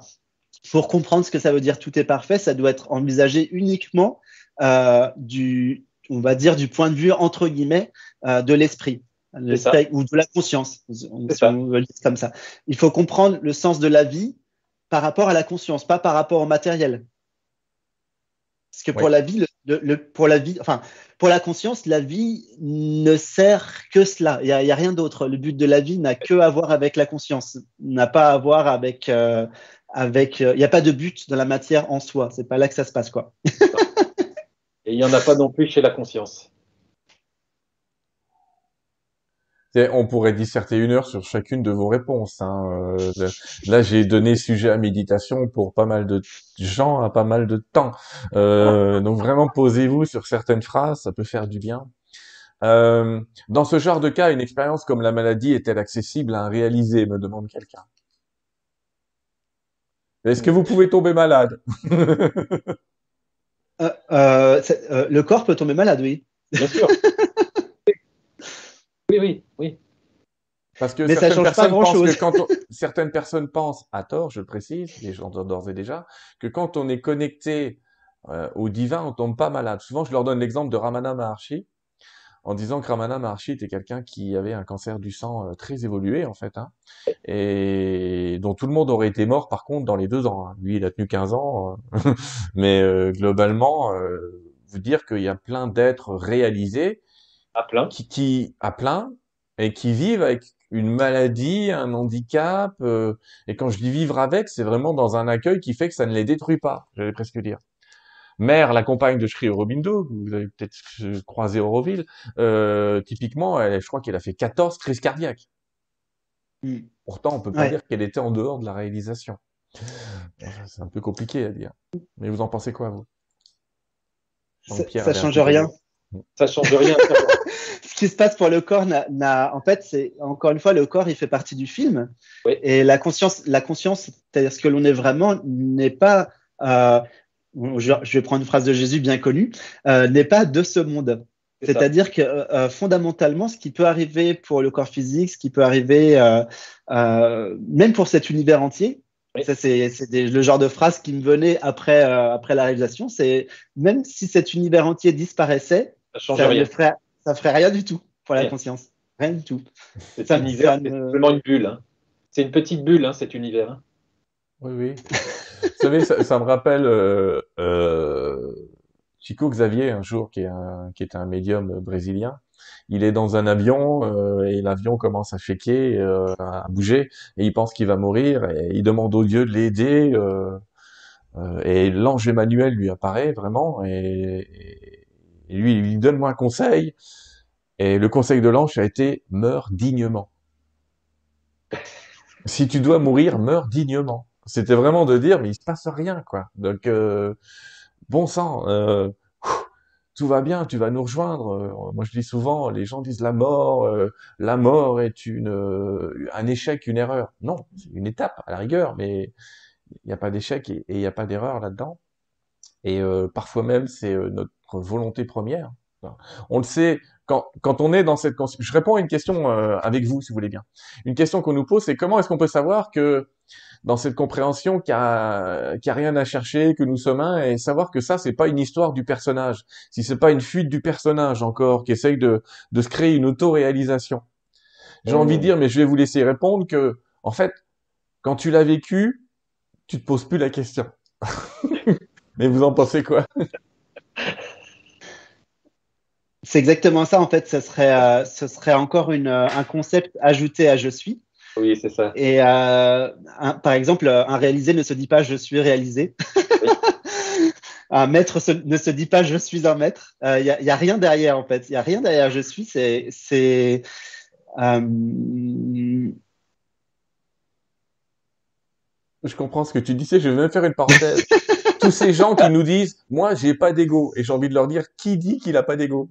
Oui, à part l'ego. C'est très intéressant ce que tu viens de dire, Sylvain, parce que généralement, c'est justement qu'il y a un personnage encore qui est capable de dire à un moment donné, moi j'ai pas d'ego, moi tu sais c'est comme le méditant. Oui. Euh, beaucoup de gens des fois me, nous racontent, à Pierre et à moi, que euh, ah j'ai médité, j'étais dans une paix tellement profonde là, oh là là, c'était vraiment bien, c'était incroyable, j'avais jamais vécu un truc pareil. Ben là le, le problème entre guillemets, c'est l'identification au personnage méditant. Sauf qu'ils s'en rendent pas compte. Oui. Tu vois? Voilà. Et là, on est dans une échappatoire parce qu'en fait, cette réalisation dont vous parlez n'est pas une échappatoire à l'existence. C'est une vision de la réalité, mais on n'y échappe pas. On change ses lunettes, j'allais dire, quelque part. On voit les choses différemment. On ne peut pas échapper à ce que l'on est vraiment. C'est impossible. Tu ne peux pas ne pas être. Et pourtant, on passe plusieurs vies à essayer. en vérité, c'est ce qu'on croit quand on part de la perspective du personnage. Mm. Voilà. Oui, on pourrait se poser dans le, dans le silence comme ça. Mais c'est ce que vous appelez aussi parfois. Et donc, je vous invite, les amis, encore une fois, ce soir, on ne pourra pas parler de tout, mais Pierre et Gérald ont des dizaines de conférences sur Internet. On va parler de l'ashram du cœur tout à l'heure. Et vous les entendrez parler de cette prison du moi. Euh, c'est ce que vous évoquez régulièrement. Et on est dans, dedans. Je sens que Pierre a quelque chose à dire. Oui, après, il y a, y a, quelque chose qui permet de savoir. Euh enfin, qui peut peut-être aider pour savoir si s'il y a une réalisation euh, stable et authentique, c'est justement quand il n'y a plus du tout de quête, plus du tout de recherche, plus aucun questionnement. Euh, c'est ça, ouais. Justement, quand il y a une complétude, une satisfaction qui est permanente, complètement stable, euh, pas juste sur trois semaines, hein, mais sur des années et des années, que c'est complètement pérenne et, et que hum, voilà, c'est ça en fait. Parce que tu sais, euh, il y a toujours des gens qui vont te dire, euh, bah peut-être que tu t'es trompé, euh, peut-être que euh, t'as pas réalisé vraiment, etc. moi, une fois, on m'a dit ça, on m'a dit, mais je, sais pas ça, ça se trouve, t'es pas réalisé, machin. Donc du coup, j'ai vraiment cherché, sincèrement, j'ai voulu, j'ai voulu, j'ai voulu me déréaliser. j'ai voulu essayer de voir, j'ai voulu essayer de voir ce que je pouvais euh, faire en plus, tu vois. Et en fait, je peux pas. C'est-à-dire que dès que je ferme les yeux pour, pour euh, chercher autre chose, ben, il ben, y, a, y, a, tellement rien, il y a tellement personne qu'en fait, je ne peux pas chercher autre chose. Parce que pour, pour qu'on puisse chercher autre chose, il faut qu'il y ait quelqu'un. Oui, exactement. S'il n'y a plus de chercheurs, il n'y a, plus de, a plus de chemin pour chercher. Donc, il n'y a plus de quête. Parfois, je, je dis que quelqu'un de réalisé, au lieu de savoir ce qu'il faut faire, il sent ce qu'il faut faire. Alors, c'est oui, oui, on peut le, on peut le dire comme ça. C'est, alors, c'est au-delà de tous les sens. Hein. C'est-à-dire, il n'y a plus les cinq sens qui interviennent, même mm. plus les sens subtil, hein. c'est vraiment quelque chose qui s'impose spontanément, c'est-à-dire qu'il n'y a, a même pas de structure de pensée. Par exemple, là, quand on parle comme ça, on nous voit des fois dans les conférences, c'est vrai que les gens se sont posés les questions quand on faisait des satsangs, quand on fait des satsangs avec Pierre, en disant oui, mais vous avez le regard qui part à droite, à gauche, donc vous êtes déjà en train de réfléchir éventuellement à ce que vous allez dire? Et en fait, non, c'est un réflexe du corps qui se fait comme ça automatiquement, mais il n'y a vraiment, tu vois, sur l'écran mental, hmm. il semblerait que ce corps est en train de parler, je n'ai aucune image qui apparaît. Pourquoi? Je ne sais pas. C'est comme ça depuis que je suis euh, tout jeune. J'ai aucune image. Donc les paroles, ça sort comme ça. Ça peut paraître bizarre des fois. Hein. Et en vérité, quand tu, quand tu es conscient de ta véritable nature, c'est exactement comme ça que ça semble se passer. Il n'y a pas d'image mentale, il n'y a pas tout ça. Ça n'existe pas. Les Américains appellent ça le flow, c'est-à-dire vraiment le, une espèce de fluidité. Euh, il n'y a rien qui retient, il n'y a rien qui veut traduire, il n'y a rien qui veut empêcher. Ça passe. Ça passe ou ça casse parce que parfois il y a des paroles qui vont passer et qui vont sembler euh, heurter quelqu'un en face qui devait entendre ces paroles, mais ça va même pas choquer la personne réalisée. Euh. Je pense que tu aurais pu être choqué. Je pense à Pierre, tu racontais une histoire euh, quand tu étais dans l'Himalaya de d'un maître ou peu importe à qui tu poses plein de questions et qui un jour finit par te dire bon écoute Pierre, réalise-toi et après reviens quoi. tu, te souviens un peu de ce temps-là?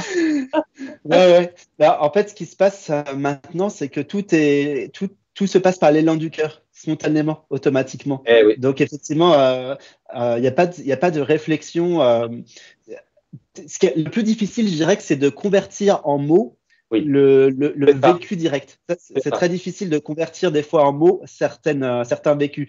Ça, ça peut peut-être euh, faire que justement, des fois, euh, ça peut être difficile de trouver les mots. Mais à part ça, euh, en général, c'est, tout est spontané, quoi, tu vois. tu sais, c'est cette, même contrainte, on la ressent chez les, les, guides que je canalise qui sont toujours comme frustrés par les mots. Parce que ils essayent de, ils, disent en fait quoi que je dise comme discours, je peux faire le discours le plus long, ça ne sera qu'un échantillon de ce que vous êtes. Bah oui, bien sûr. De toute façon, si tu pars de la perspective de la conscience, la conscience, elle n'a pas de mots. Mm. Elle n'a pas de langage. Elle n'a pas de parole. Tout ça, ça n'existe pas, puisqu'à chaque fois qu'on dit ça, on, on l'humanise. On en fait un personnage de cette conscience. Ça n'a aucun, sens. Mais bon, ça joue quand même à traduire, à passer par des, espèces de vibrations, des fréquences, des énergies tout ça, pour que ça puisse interagir entre tout un tas de choses. Ça joue le jeu. On joue avec pour expliquer à nos amis, ce qui est intéressant, c'est que tous les deux, après que vous ayez vécu euh, ces étapes, vous recevez euh, toujours des gens chez vous, euh, gratuitement d'ailleurs la plupart du temps, pour les aider à, avancer, à, progresser, à faire leur chemin, et finalement vous vous retrouvez... je ne sais pas comment poser ma question, mais je vais essayer de l'acheter comme ça, on verra bien ce qui se passe. C'est globalement, vous devez vous apercevoir qu'on est tous pareils. Finalement, c'est toujours les mêmes questions qui ressortent, toujours les mêmes ressorts, toujours les mêmes histoires. Euh... Alors au début, ça peut être agaçant, puis au bout d'un moment, on en rigole, on se dit mais on est tous effectivement des, des, des bébés, quoi. Des, des... j'ai peur, euh, aidez-moi. Parce que ça, c'est peut-être le sujet où je voulais en venir, c'est que finalement, il y a, y a énormément de peur, pour amener à ce questionnement cette peur qui est censée être notre ennemi numéro un et qui peut l'être pour le corps parfois, hein, je vais être clair, en fait ne l'est pas pour la conscience parce que il y, a toujours un événement qui nous pousse à, à se les poser ces questions. Elle passe aussi par là la conscience hein, justement pour pouvoir euh, qui est ces lueurs, ces éclairages entre guillemets, ces rappels. Forcément, s'il y, y, a des peurs constamment dans le dans l'existence, euh, des angoisses, des appréhensions, tout un tas de projections, mmh. d'identification ou de mal-être, ce qu'on va chercher à ce moment-là, en tout cas l'élan, à chaque fois qu'il se présente, c'est d'aller justement dans un endroit, entre guillemets, pour mal le dire, où justement il n'y a que la paix, la joie, la sérénité, la tranquillité. Donc c'est un outil qui est très efficace, euh, euh, la peur et tout ça, parce que ça nous amène à pointer là où c'est paisible. En, vérité, ça sert à ça. Hein. Le mental, il sert aussi à ça. L'ego aussi, ça sert à ça. Euh, on arrive à une saturation. À un moment donné, on arrive à une saturation de cette espèce de, d'envahissement, de, j'allais dire, de pensée et autres objets qui fait que on finit par avoir une sorte de ras-le-bol. Et là, à partir de là, forcément, on va, on va vouloir la paix et la tranquillité. On ne peut pas faire autrement.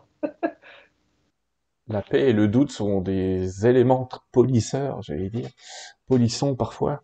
Euh, Est-ce que vous croyez pas que il y a chez beaucoup de gens une grande peur de la réalisation, avec une impression qu'il y a une espèce de responsabilité immense qui tomberait derrière? Euh, Cette grande peur, on la voit souvent. Mais euh, c'est pas forcément euh, le côté responsabilité, c'est plutôt en général, la dernière peur qui se manifeste, c'est la peur de ne plus exister. C'est pas la peur de mourir, hein. c'est la peur de ne plus exister. C'est-à-dire que l'ego est capable de nous faire croire qu'on va disparaître, qu'on va se dissoudre. Et ça, les mystiques, ils appellent ça le saut de la foi. Euh, il y a un moment donné où c'est comme si on était au bord d'un précipice, que l'ego nous fait croire qu'on va se qu'on va se dissoudre si on saute dedans. Et, euh, et effectivement, ben, il faut sauter. il faut sauter pour voir ce qui se passe justement quand il n'y a plus rien euh, d'ajouter à être, puisque une des définitions que je donne à la réalisation, c'est être sans ajouter à être. Donc, euh, qu'est-ce qui se passe si on est capable d'être sans ajouter à être? Et donc, euh, et donc là, en général, ouais, cette peur arrive très très fréquemment, en général à la toute fin du chemin spirituel. Il y a cette, euh, il y a cette peur très très forte qui peut se manifester. Et puis après, euh, bah, ça, une fois que c'est tombé, euh, on se rend compte, bah, on est toujours là. Quel que soit ce qui se passe, on est toujours là, on est toujours le même. Et, justement, euh, cette phrase qu'a dit Gérald tout à l'heure est très importante puisque on la retrouve, euh, j'ai envie de dire, au fil des âges, de, depuis des millénaires cette, euh, cette fameuse vérité que l'on est toujours le même. C'est cette reconnaissance quand, on reconnaît notre véritable nature, on sait qu'on est toujours exactement le même, quel que soit ce qui peut arriver. Voilà, c'est toujours pareil. C'est toujours pour, la conscience, rien. C'est comme si quelque part rien ne bouge dans l'absolu. Rien ne bouge jamais. Ouais. Il y a l'apparence d'un mouvement, comme des petites vaguelettes à la surface d'un océan qui lui-même est totalement stable. On pourrait dire que l'espace au sein duquel tout euh, se meut, euh, l'espace ne bouge jamais, est toujours stable, immuable. Et c'est pareil pour le temps, c'est-à-dire qu'il y a un maintenant immuable au sein duquel il semblerait qu'il y ait un temps qui s'écoule, mais ce maintenant ne bouge jamais. Donc en fait, la conscience ne bouge pas. Quel que soit ce qui puisse, ce qui puisse se passer, ça bouge jamais. Vous savez, on, on, retrouve les mêmes peurs parfois avec la mort. Il y a des gens qui, vont, qui croient que une fois morts, ils vont passer dans un être, ils vont se fondre dans un être et ne plus exister. C'est la même peur en fait. Il y a exactement la même peur de dire oh, je vais être annihilé, ma conscience va être annihilée dans le grand tout. Ça a l'air sympa, mais je veux pas y aller. Je veux exister. Alors qu'il y a tout un tas d'étapes pour nous montrer que c'est pas le cas et que finalement on gardera une identité tant que il y a quelque chose en nous qui voudra en garder une, aussi légère soit-elle. Euh, notre volonté est faite. C'est un peu compliqué celle-là, mais euh, notre notre volonté est faite. Euh, on nous écrit, euh, on va passer, euh, si vous voulez bien, aux questions-réponses, les amis. Okay. Et entre temps, je vais parler, je vais parler de vos sites. Donc, si vous avez des questions, les amis, sur Internet, mettez point d'interrogation, point d'interrogation, votre question, parce que là, le chat, tout le monde m'écrit, je n'arriverai pas à faire le tri. Mais mettez deux points d'interrogation, posez votre question, je vais trier, je suis déjà désolé pour ce que je ne prends pas, mais on va pas pouvoir tout prendre. Euh, Pierre, quelqu'un nous écrit, euh, la chouette blanche, nous écrit Pierre est réalisé parce que c'était écrit, du coup on voit pas pourquoi est-ce qu'on chercherait à se réaliser. Si on médite, est-ce que ce serait pas euh, finalement pour s'apaiser? Moi j'ai envie de dire que c'est euh, assez contagieux ce, ce truc, euh, c'est je pense qu'il y a des lampes qui sont là allumées pour que d'autres s'allument euh, ou pas d'ailleurs, mais globalement c'est assez contagieux. Vous en pensez quoi? Autrement dit, quelqu'un qui me dit mais en gros si je dois être réalisé, je le serai. Alors qu'est-ce que je vais m'embêter avec vous? De toute façon, tout ce qui doit avoir lieu aura lieu, quel que soit votre effort pour l'éviter. Donc, euh, vous, vous avez aucun moyen de savoir réellement euh, s'il va y avoir réalisation ou pas puisque par exemple euh, les clairvoyants ne peuvent pas vous le dire parce que c'est en dehors du temps et de l'espace. Encore une fois, c'est en dehors du plan du film. La réalisation est en dehors du film, donc euh, personne ne pourra jamais vous dire. Euh, bon, il y a peut-être des petites exceptions, peut-être un être réalisé. un être ouais. réalisé pourrait vous le dire. La conscience absolue pourrait vous le dire, mais pas pas un médium parce que ça ça échappe, on pourrait dire à ses à sa vision. On va dire ça comme ça. Ça échappe, ça échappe à sa vision.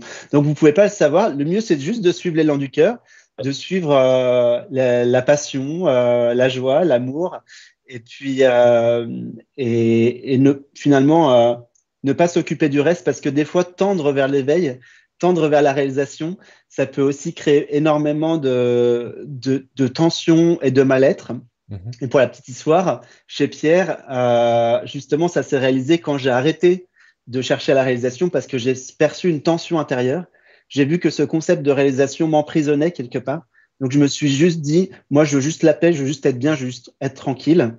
Et puis, euh, bon, parmi l'éventail d'outils que j'avais, d'outils spirituels, j'avais énormément d'outils. Euh, J'en ai pris juste un, qui est la répétition du nom d'un être qui m'inspire le plus. Et en l'occurrence, à l'époque, c'était juste Jésus. Donc, intérieurement, je répétais juste le nom de Jésus en permanence. Et puis, je sentais euh, une paix, euh, une, une, douceur, on va dire ça comme ça, une tendresse, quelque chose d'agréable. Et donc, euh, et je restais constamment là-dedans parce que c'était euh, c'était agréable, confortable et, et c'est tout. Il y avait rien d'autre. Et c'est juste comme ça que ça s'est ça, ça, ça s'est fait quoi. J'ai arrêté de chercher. Chercher m'était trop souffrant en fait.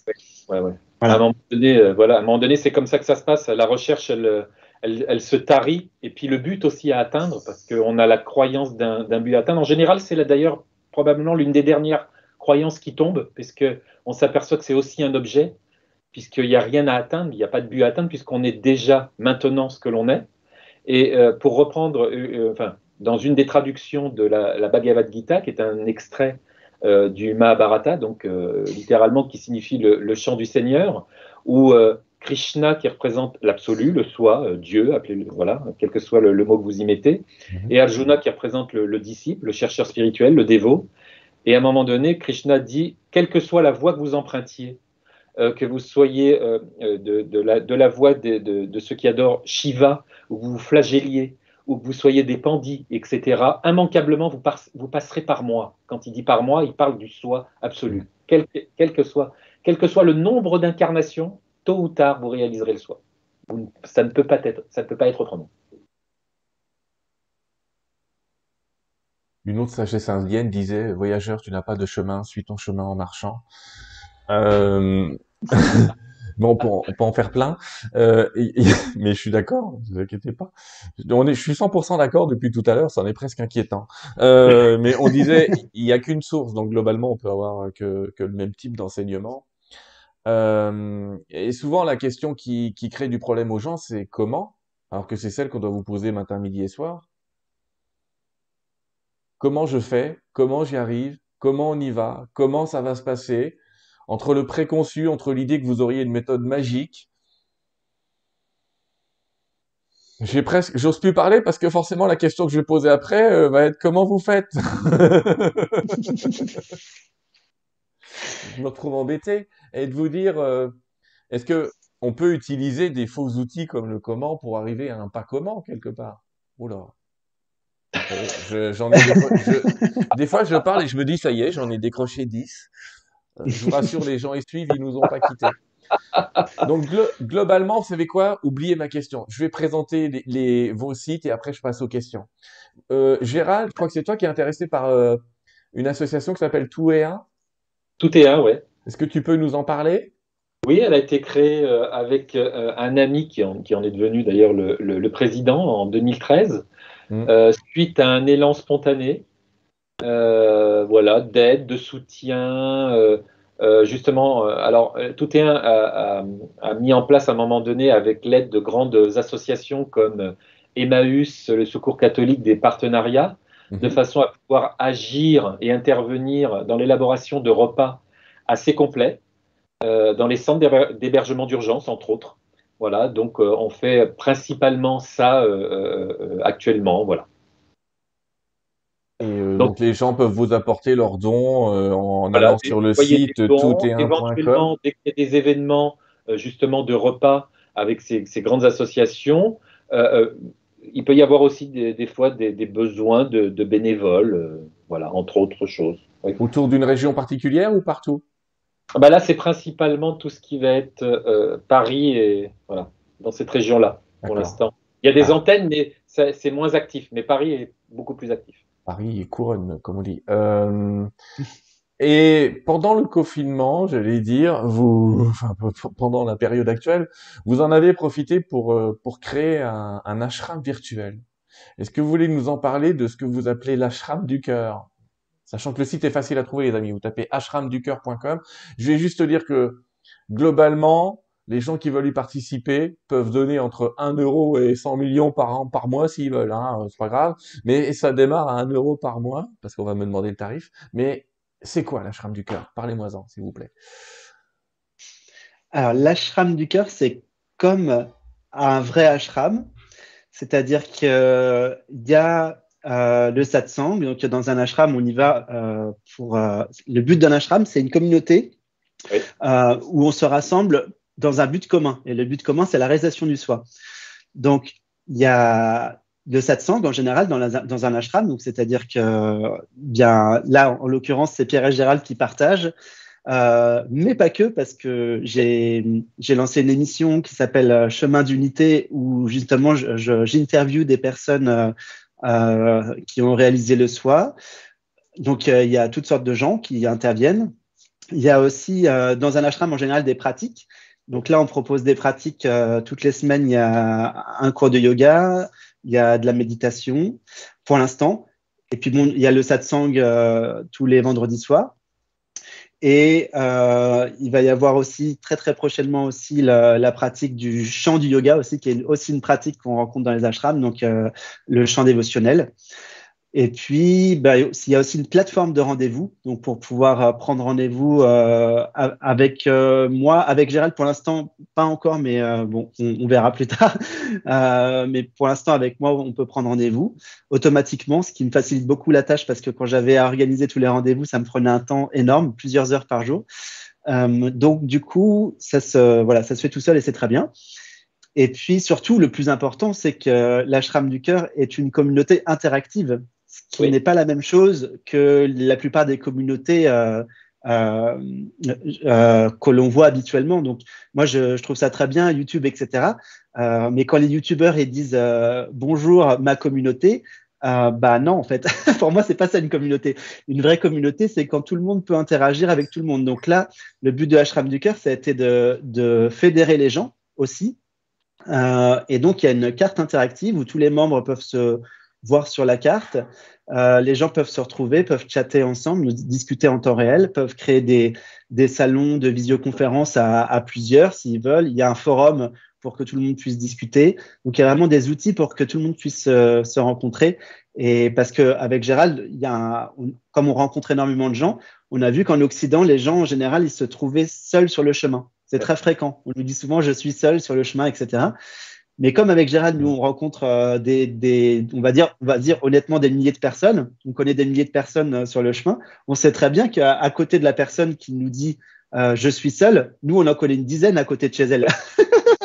Donc du coup, on a, on a créé cet ashram aussi pour mettre en lien tout le monde, pour que les gens se rassemblent, faire des cercles de prière par exemple, ou des méditations. Ou, voilà. Donc, donc là pour l'instant, on est, on est qu'au début de l'ashram du cœur, on va dire le, la, le, tronc et les racines sont là, mais c'est vraiment que le début. Quoi. Le but, ce serait que ça soit aussi actif, un vrai ashram, donc avec plein d'activités tous les jours, etc.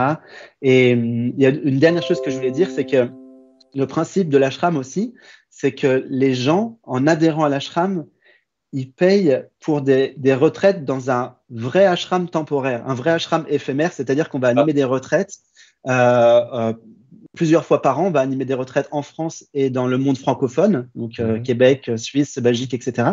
Et c'est l'argent euh, des adhésions d'ashram euh, qui va permettre de payer les retraites pour que tout le monde puisse accéder aux retraites à moindre coût. En fait, puisque le but de l'ashram, c'est vraiment de pouvoir donner l'accessibilité à tout le monde. Voilà, c'est pour ça que c'est pour ça que ça commence à 1 euro l'adhésion, pour que tout le monde puisse avoir accès euh, bah, à, à, à, cet ashram. Quoi. Voilà. C'est une belle aventure et effectivement, je vais faire à la même chose. Euh, J'allais presque dire merci de l'avoir fait pour moi aussi, pour le coup. Donc, allez là, parce que moi aussi, on me demande toujours euh, comment réunir les gens qui sont dans un lieu. J'ai beaucoup de gens qui me disent, je suis tout seul chez moi, j'ai l'impression d'être toute seule dans mon village. Et moi aussi, quand je vais dans les villes, je me dis, mais attends, elle habite deux rues plus loin, la dame là-bas. Euh, alors, je te dis pas d'aller faire du porte-à-porte -porte pour la trouver, mais globalement grâce à vous, on va pouvoir trouver. Votre site risque de mm. déborder. Hein, vous voyez un gros serveur, parce que je pense que là, euh, ça va débouler. on, a, ce qu'il faut. ça va débouler. Je vais passer aux questions et je vous remercie vraiment d'avoir lancé cette initiative de, de l'ashram du cœur qui est en plus tout à fait accessible. Chacun met ce qu'il peut, hein, ce qu'il peut. Oui. Voilà. Alors, euh, oula. Alors forcément, je vais devoir trier les questions, parce que là, euh, c'est la fête. C'est la fête. Alors, la première question que je vais vous poser, euh, on me demande ce que vous pensez de la vie après la mort. Est-ce que vous posez vraiment la question? S'il y a une autre réalisation après la mort qui permet de passer à un autre niveau après la mort. Tu poses la question à qui, Sylvain? À, Gérald, oui, j'ai dit que je dirais Gérald. Donc je, te lis, je te lis directement la question de voir qu'elle est un peu plus subtile que ça. Est-ce que la réalisation te permet de passer à un autre niveau après la mort? Alors la réalisation dans la, dans la manifestation, donc dans le, corps euh, charnel, euh, permet de, surtout de conscientiser qu'il n'y a pas de mort, au sens où humainement on l'entend. D'accord? Ce qui fait qu'il y a simplement, euh, il, il, semblerait un, genre de, de, où on, se décorpore complètement. Les, les enveloppes euh, euh, subtiles, qui sont un certain nombre, d'après les différentes écoles philosophiques, mm. voilà, l'âme se retrouve sur son plan d'appartenance et tout ça. Mais pour quelqu'un qui, a vraiment réalisé le soi, ça, ça, ça, se passe comme ça, si vous voulez, mais c'est différent. Ça veut dire que quand il arrive de l'autre côté, entre guillemets, il n'est pas en train de se poser à nouveau des questions sur quel plan il va se trouver, est-ce qu'il va continuer à évoluer, est-ce qu'il va encore réaliser des choses. Euh, pour lui, de l'autre côté et ici, c'est pareil. Je le disais tout à l'heure, c'est, et il est toujours aussi conscient, sans avoir un corps charnel, que quand il en avait un. Ce qui signifie, pour parler en clair euh, à nos amis, que s'il a envie de se réincarner parce qu'il a envie de faire une autre expérience, euh, excusez-moi l'expression, mais ça va lui en toucher une sans faire bouger l'autre. C'est. oui, mais en plus, le, comme, comme, le, comme dit justement Krishna, quand Krishna il parle en tant que conscience absolue, il dit la différence entre vous, entre guillemets, qui n'êtes pas conscient, qui, qui avez la croyance d'être conscient, mm. vous, vous, incarnez, vous, incarnez, par une, forme d'automatisme dans lequel il y a euh, du, du, karma euh, et puis l'obligation de l'incarnation, tout ça. Moi, je m'incarne de mon propre chef. Et en fait, c'est ça. Mm. Il parle à la perspective de la conscience bien. Question pour Pierre cette fois-ci. Euh, que penser de l'état du monde et de ce qui se passe actuellement en France et dans le monde? Comment le vit un être réalisé cette crise du Covid, pour parler clairement? Hmm. ah, ah, C'est pour lui. Et Gérald il rigole, il se dit c'est pour lui. C'est pour lui, c'est lui qui l'a eu. Je t'écoute pour ce que l'on est vraiment, ça change rien, évidemment, parce que comme on est fondamentalement, comme on est en dehors du film, qu'est-ce qui, quel que soit ce qui se passe dans le film, ça, ça change rien, quoi. Euh, il y a des êtres réalisés qui ont vécu euh, dans des situations bien pires, euh, qui ont vécu sous les bombes, qui ont vécu dans des pays en, dans la guerre, etc. Donc, pour pour le soi, ça change rien. par contre, du point de vue planétaire, ce qui est intéressant, ce qui se passe, c'est que l'humanité est beaucoup secouée. Et quand on est beaucoup, beaucoup secoué, eh bien, ça met en valeur quelque part ce qui ne fluctue pas, encore une fois. Donc euh, là, actuellement, par exemple, il y a plein de gens, il y a plein de réalisations spontanées, il y a plein de gens qui conscientisent plein de choses, parce que en ce moment, en fait, euh, quelque part, comme, comme dirait il y a, les sages dans les Himalayas, ils disent la souffrance est une amie qui te prend par la main et te ramène à la maison.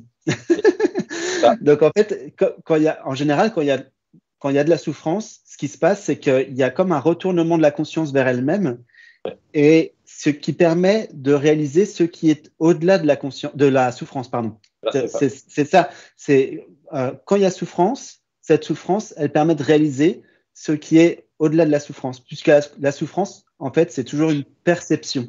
C'est toujours une perception. Et des fois, quand il y a une souffrance extrême, bah, ça, ça, ça, peut amener une réalisation spontanée chez certaines personnes, chez certains êtres, quand il y a beaucoup, beaucoup de souffrance. Parce qu'en fait, euh, par exemple, quand tu perds tout, euh, je connais des gens comme ça, c'est arrivé, euh, tu perds tout, tu perds, euh, je sais pas, euh, les proches, le travail, la santé, etc.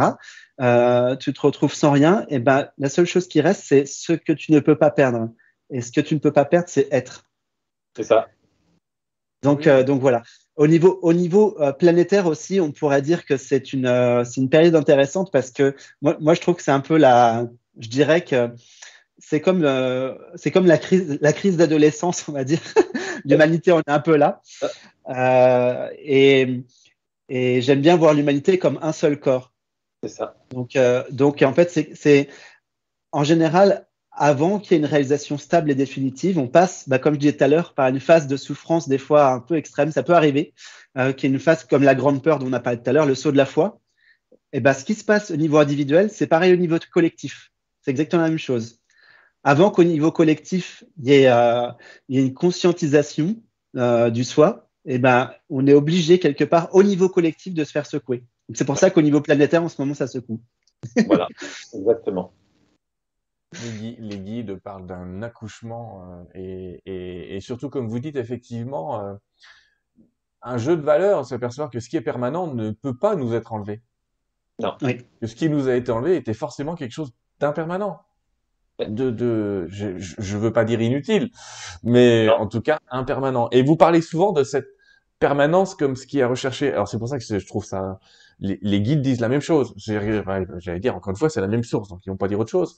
Mais ils expliquent, concentrez-vous sur ce qui va durer, ce qui est permanent. Euh, donc ils invitent les gens, par exemple, à aller dans la nature. C'est l'arbre en ce moment, qu'il y ait le Covid ou pas, globalement, euh, ça. ça va. Les feuilles, elles tombent, les feuilles, elles poussent, euh, ça, va aller. Oui, mais là... Et puis en plus, dans les bois, dans la forêt, il n'y a pas de mental. Il y en a moins. oui, oui, c'est vrai, c'est vrai. C'est choses. Hein. C'est vrai. Souvent, souvent, tu sais, pour rigoler, Gérald, on est entre nous, personne ne regarde, on est que 7000. Euh, mais euh, globalement, euh, je dis toujours, si les oiseaux étaient comme les humains, on les verrait sur un fil et de temps en temps, on en verrait un tomber parce qu'il fait une crise cardiaque en se disant euh, hier, j'aurais pas dû lui parler comme ça, ou alors est-ce que demain on aura bouffé et il tomberait, tu vois On verrait les oiseaux tomber comme ça, comme des merdes. Excuse-moi l'expression entre parenthèses, pour, on parlait de, justement comment vivre la présence euh, et le maintenant. Ben, le, le, le, Christ le dit justement dans la Bible. Est-ce que les oiseaux s'inquiètent de ce qu'ils mangeront demain? Ça veut bien dire qu'il faut être maintenant. Hein. Ouais, mais c'est ça, t'imagines, il tomberait. mais alors que nous, on est là, ah, qu'est-ce qu'il va nous faire demain? L'autre, il va parler demain, qu'est-ce qu'il va te faire? À toi, rien. ne t'inquiète pas. À qui tu es vraiment? Rien. Il peut, il fera rien. Bon, alors, allez, je continue quand même, mais on, rigole. Euh, on nous pose une question, beaucoup se la posent, alors je la poser, c'est celle d'Aquilis. La réalisation, est-ce que c'est quelque chose d'accessible à quelqu'un ou est-ce qu'il faut être une vieille âme? Est-ce qu'il y a des prérequis? Ah, ah, ah, ah, j'ai pas dit qui allait répondre. Gérald. Il n'y a, aucune condition. Ah, c'est ton chat, est d'accord. Euh, il n'y a pas de condition de vieille âme, hmm. d'âme jeune, euh, euh, voilà. Il n'y a rien de tout ça. Oui, on le voit, on le voit d'ailleurs dans, même dans la vie de certains maîtres d'ascension où ça a été des tueurs dans une vie antérieure et ils se réalisent dans la vie suivante. Donc il n'y a pas non plus de, de frein.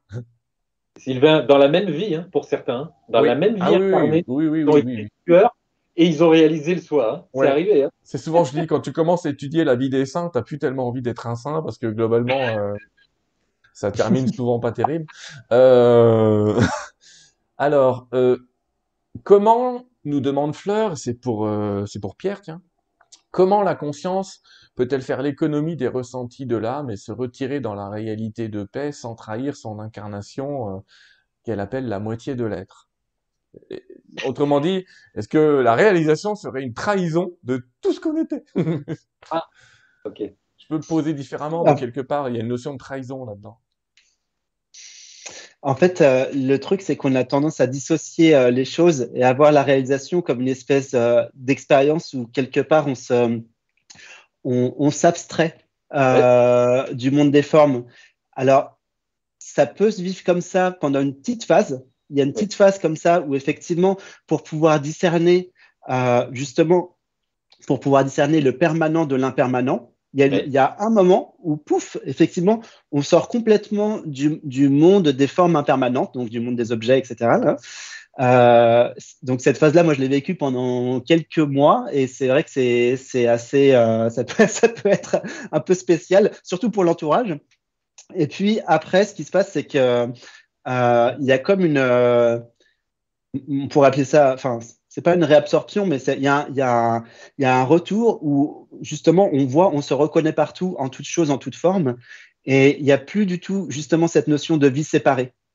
Donc il n'y a, plus, y a plus de trahison, puisque en fait, il y a, même plus deux. Pour qu'il y ait une trahison, il faut qu'il y ait un sujet et un objet, ou il faut qu'il y ait au moins deux, êtres. Là, il peut pas y avoir de trahison, puisqu'il n'y a qu'une seule vie, avec un V majuscule. Donc qui pourrait trahir qui s'il n'y a qu'un? Oui, c'est ça. ça. me rappelle euh, une autre phrase que je cite souvent de dire si Dieu est avec nous, qui est contre nous? Euh, Exactement. Euh, et, on, en parlait tout à l'heure. Oui, il y a cette étape et moi j'ai connu comme vous des, des, êtres qui étaient dans leur réalisation et que quelqu'un d'un peu pragmatique, genre moi, a envie de secouer en disant ça fait quelque chose, bouge. On, et effectivement, mais c'est nécessaire de vivre. Alors ce passage-là, il peut être très furtif. Hein. Je précise aux gens que euh, je pense à quelqu'un en particulier, je vais pas donner le nom parce que là, je vais éviter, mais euh, qui a vécu ça pendant trois mois et qui s'est un peu réveillé après. Puis j'ai connu des gens qui ont vécu ça pendant dix minutes. Pendant dix minutes, tu te demandes s'il a pas fait un AVC. Hein. Enfin, hmm. quelqu'un de pragmatique te dirait, euh, eh, attendez, euh, il bouge plus, là, regarde dans le vide et il sourit l'autre. Ça, peut durer même bien plus longtemps que ça, hein, plusieurs années. Hein. Oui, oui. Ah, ouais. Alors, ça doit, ça doit être compliqué à gérer. Ah en fait, dans ces cas-là, c'est prévu à l'avance justement avec l'incarnation. Tu vas pas aller, tu vas pas aller venir entre guillemets euh, en Occident. C'est très rare. Ça doit sans doute arriver, mais c'est très très rare. Euh, si c'est pour rester dans, dans ce que, dans, dans cet état de conscience absolue. Par contre, en Inde, j'en ai rencontré. Ouais. En Inde, il y en a qui restent pendant 40 ans euh, comme ça, et tu leur, tu viens leur poser une question sur le plan humain, ils te répondent même pas. ils te regardent et en fait, il n'y a même pas de sourire, et rien. Ils passent à autre chose, quoi. Ils regardent ailleurs et font euh, non, aucun intérêt, tu vois. Ils parlent pas du film. Ils je parlent sais pas, du ce fume. Je sais pas ce qu'il fume, mais je veux la même chose que lui. Oui, oui, oui. Et tu as raison, effectivement, en Inde, pour ceux qui n'ont jamais lu, je vous invite à lire euh, Autobiographie d'un yogi de, de Yogananda. C'est assez intéressant de voir que ces phénomènes existent depuis toujours en Inde et sont acceptés, alors que nous, euh, on se pose des questions, ils se posent pas de questions. Il y a des endroits, des vieux villages en Inde où quand on voit quelqu'un léviter dans la rue, ça n'étonne plus personne. Euh, mais bon, en France, ça étonnerait du monde. Hein. On chercherait où est, où est le euh, À une certaine époque, en France, en Occident, les gens, il, se passait tout ça autour des saints. Hein. il y avait des gens qui, qui, allaient voir mm. plein de saints saints, qui avaient mm. plein de miracles, plein de choses, des lévitations, et on trouvait ça normal à une époque. Hein oui. oui, oui, oui, oui, oui, oui, je suis d'accord. C'est drôle. Ouais. Ouais, non, mais c'est vrai que tu regardes ça, tu te dis, euh, mais encore une fois, ne vous attachez pas au pouvoir. Ils ne sont que qu'une expression d'une possibilité parmi des, des milliards d'autres. Euh, alors évidemment, j'ai quelqu'un qui me pose la question, mais c'est Marianne. Je te salue, Marianne, notre artiste préférée. Euh, elle demande si la réalisation et l'éveil, c'est la même chose. Donc en fait, elle dit, est-ce que la réalisation est l'équivalent de l'éveil? Alors on est dans le vocabulaire, mais pour vous, euh, Pierre, ah, pardon. Moi, ouais, je, en fait, en général, moi, je distingue les deux. Je préfère dire que l'éveil est une. Euh, euh, l'éveil, c'est comme tu ouvres une porte. Ça. Et tu la, tu la refermes après. C'est une lueur. voilà, tu, tu, as, tu as vu ce que tu es vraiment. Donc l'éveil, tu t'es réveillé euh, temporairement, on va dire, du, du, rêve. Puis après, en général, il y a des phases de rendormissement. Donc après, tu as des allers-retours. Et, et, la réalisation, c'est quand tu as réalisé ce que tu es vraiment. Et quand c'est réalisé, ça ne peut plus jamais se déréaliser. C'est pas possible. Euh, il n'y a pas de demi-réalisation du soi. C'est réalisé totalement. Donc, euh, donc voilà. Après, il y a certains sages qui vont dire, euh, euh, ils vont dire que l'éveil, c'est, on pourrait traduire ça comme des, des lueurs de réalisation aussi, on va dire. Voilà, des... Mais en gros, l'éveil, c'est quand c'est impermanent, quand c'est pas encore stabilisé, et la réalisation, c'est quand c'est stable. Ça donne un échantillon, quoi. D'accord. Euh, une question qu'on me pose qui est très pragmatique aussi, qui est euh, le, mais vous y avez déjà répondu, mais je vais laisser tiens Gérald y répondre parce que c'est Pierre qui y a répondu tout à l'heure, donc on va voir s'il dit la même chose. Euh, le timing de réalisation est-il toujours parfait? Genre, tu te réalises alors que tu as la responsabilité de trois enfants? Oui, c'est tout est tout est parfait parce que même les trois enfants qui forment la famille et la femme et tout ça, etc. la configuration comme elle est faite, ça devait se faire exactement comme ça. Donc oui, oui, c'est parfait, bien sûr. Bien sûr, c'est parfait. Je, pense que personne ne peut toucher du doigt ce tout est parfait sans effectivement l'intégrer. Alors on sait que il y a des gens qui vivent ça dans une réalisation. Pardon, tu me disais, Gérald, je t'ai interrompu. Tant que tu n'as pas conscientisé en fait ce que tu es entre guillemets, être. Mm. C'est que des mots quand on parle de c'est parfait on n'arrive pas à l'appréhender. Ah oui, oui, mais ça peut même être énervant. Je, je sais qu'il y a plein de gens que ça énerve profondément. Mais on bah, sait aussi, on sait aussi, Gérald, qu'il y, a des gens qui font des expériences hors du corps, des NDE, etc., et qui vivent cette réalisation en dehors du corps. C'est-à-dire que le fait d'être désidentifié du corps, ben, il tombe dans ce, euh, je, je savais que je savais tout, mais que c'était pas important que je sache tout. Je savais que tout était parfait, mais que je me souviendrais plus de rien quand je reviens. Donc ils sont euh, frustrés. Euh, J'en connais certains, ils ont touché ça du doigt. J'ai su que tout était parfait. On m'a montré mon avenir, mais je me souviens de rien. mais ils se souviennent qu'ils ont su. Et oui, tu vois, c'est encore une fois. C'est ce qu'on disait tout à l'heure. Hein. Une fois que tu as fait, la, la, euh, une fois que tu as fait même ne serait-ce qu'un un, petit échantillon d'expérience de, de, ou d'état d'éveil, c'est-à-dire lorsque tu as ouvert la porte et que même si ça t'est refermé après, c'est quelque chose. Tu peux pas oublier ça. Bah, c'est quelque chose que, que les gens me demandent, c'est quand la graine est plantée, est-ce que quelque chose peut l'enlever? Pierre, tu as déjà répondu tout à l'heure, j'ai essayé de me déréaliser, j'ai aimé le terme, ah. euh, j'ai essayé de me déréaliser, j'ai pas réussi. Donc quelque part, Pierre, euh, tu confirmes que, en tout cas dans ton expérience, euh, t'as pas réussi, pourtant tu as vraiment essayé. Et c'est pareil pour le chemin spirituel. Il y a, il y a des fois, j'en ai eu vraiment ras-le-bol et j'ai voulu essayer de tout arrêter le chemin spirituel et en fait, bah. c'est impossible. Il y a toujours une force qui me poussait à méditer, à, à, Je, ne pouvais pas faire autrement. pas, pareil, pas même. Pas même. Tout pareil. Tout pareil. euh... Comment vous vivez euh, la nature dans une réalisation? Autrement dit, euh, est-ce que vous avez une perception différente de tout ce qui est extérieur, naturel? Est-ce qu'il y a une espèce de j'allais presque dire un, surgoût de la vie et de l'existence. Vous voyez les plantes de manière différente, les animaux de manière différente ou ou pas? Il n'y a pas d'extérieur.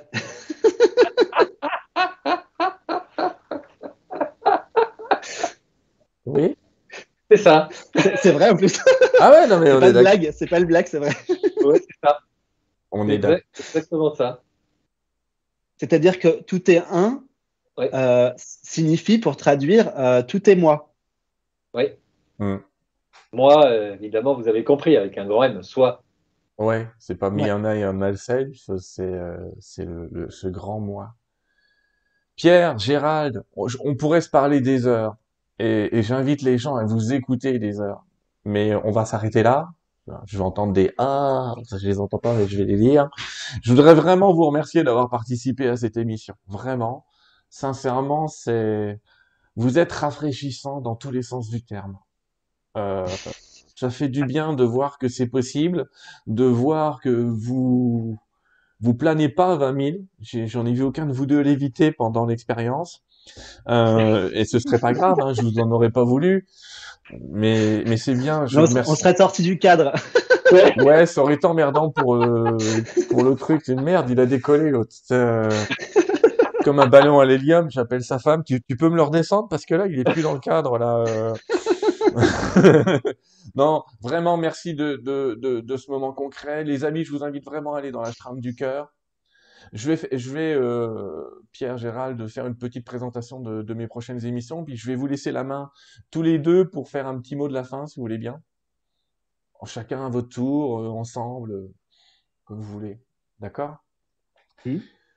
Les amis, Merci vraiment de d'avoir été là ce soir pour cette émission. Euh, j'ai adoré. Enfin, je les aime toutes parce qu'on va me dire mais tes autres invités, tu les aimes pas? On est un, les gars. Comment vous voulez que je les aime pas? Euh, Je ne peux pas ne pas les aimer. C'est compliqué. C'est plus compliqué de ne pas aimer. Ça demande du travail quand même. Euh, enfin, pour d'autres c'est facile, mais moi j'y arrive pas. Et globalement, c'était quand même intéressant de terminer un petit peu là dans ce moment de Noël avec euh, une notion de non-dualité, quelque part une notion de fraternité euh, dans un sens très très large. Euh, je vous invite à, à, passer un très joyeux Noël et je vous souhaite franchement un joyeux Noël. La prochaine fois qu'on se voit, j'aurai peut-être encore le, petit Père Noël qui sera là ou pas, on verra bien. En tout cas, à la rentrée de janvier, j'ai pas encore prévu mes émissions de février, je suis complètement à la bourre, mais il arrivera ce qui devra arriver. Mais en janvier, on parlera euh, avec Florence Pousset de, de médecine quantique, d'utilisation de, de, machines et de technologies pour lire un peu l'énergie des gens, vous allez voir ça. Et on parlera avec euh, Sandy Lankar, je crois, euh, aussi de chasseurs de fantômes. Pour ceux qui se disaient, est-ce qu'on peut chasser les fantômes Bon, on parlera avec elle de ce que vraiment on appelle des entités ou des énergies un petit peu bloquées de, manière générale. Voilà un petit peu quelles, est, quelles vont être nos prochaines émissions. Si vous voulez être tenu au courant comme d'habitude, ben, vous avez qu'à vous abonner. Le bouton il doit traîner quelque part par là. Je vais pas vous mettre 43 pancartes. Vous êtes des grands garçons. Tout le monde sait servir de YouTube. Et en tout cas, merci de votre présence sur Terre dans ces instants, dans ces moments. Et puis, euh, Pierre et Gérald, je vous relaisse la main tout en vous remerciant, mais vraiment profondément et du fond du cœur. Merci à toi, Sylvain. Merci à toi, Sylvain. Quels sont vos mots de la fin? Je vous écoute. Tu commences, Gérald? Ouais, Gérald, allez.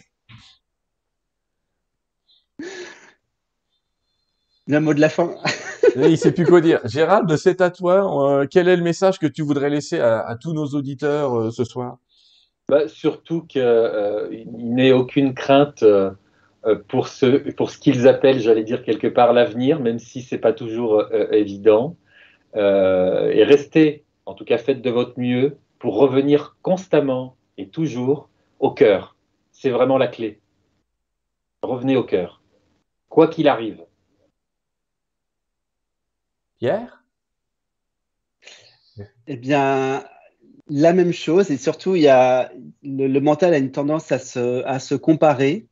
Et je dirais, euh, évitez autant que possible de vous comparer aux autres parce que chaque chemin est vraiment singulier. Il y a une infinité de chemins et chacun a son chemin. Et c'est vraiment effectivement euh, la sincérité à la base, ce qui est à la base de l'élan du cœur, fondamentalement, voilà. qui est euh, prioritaire.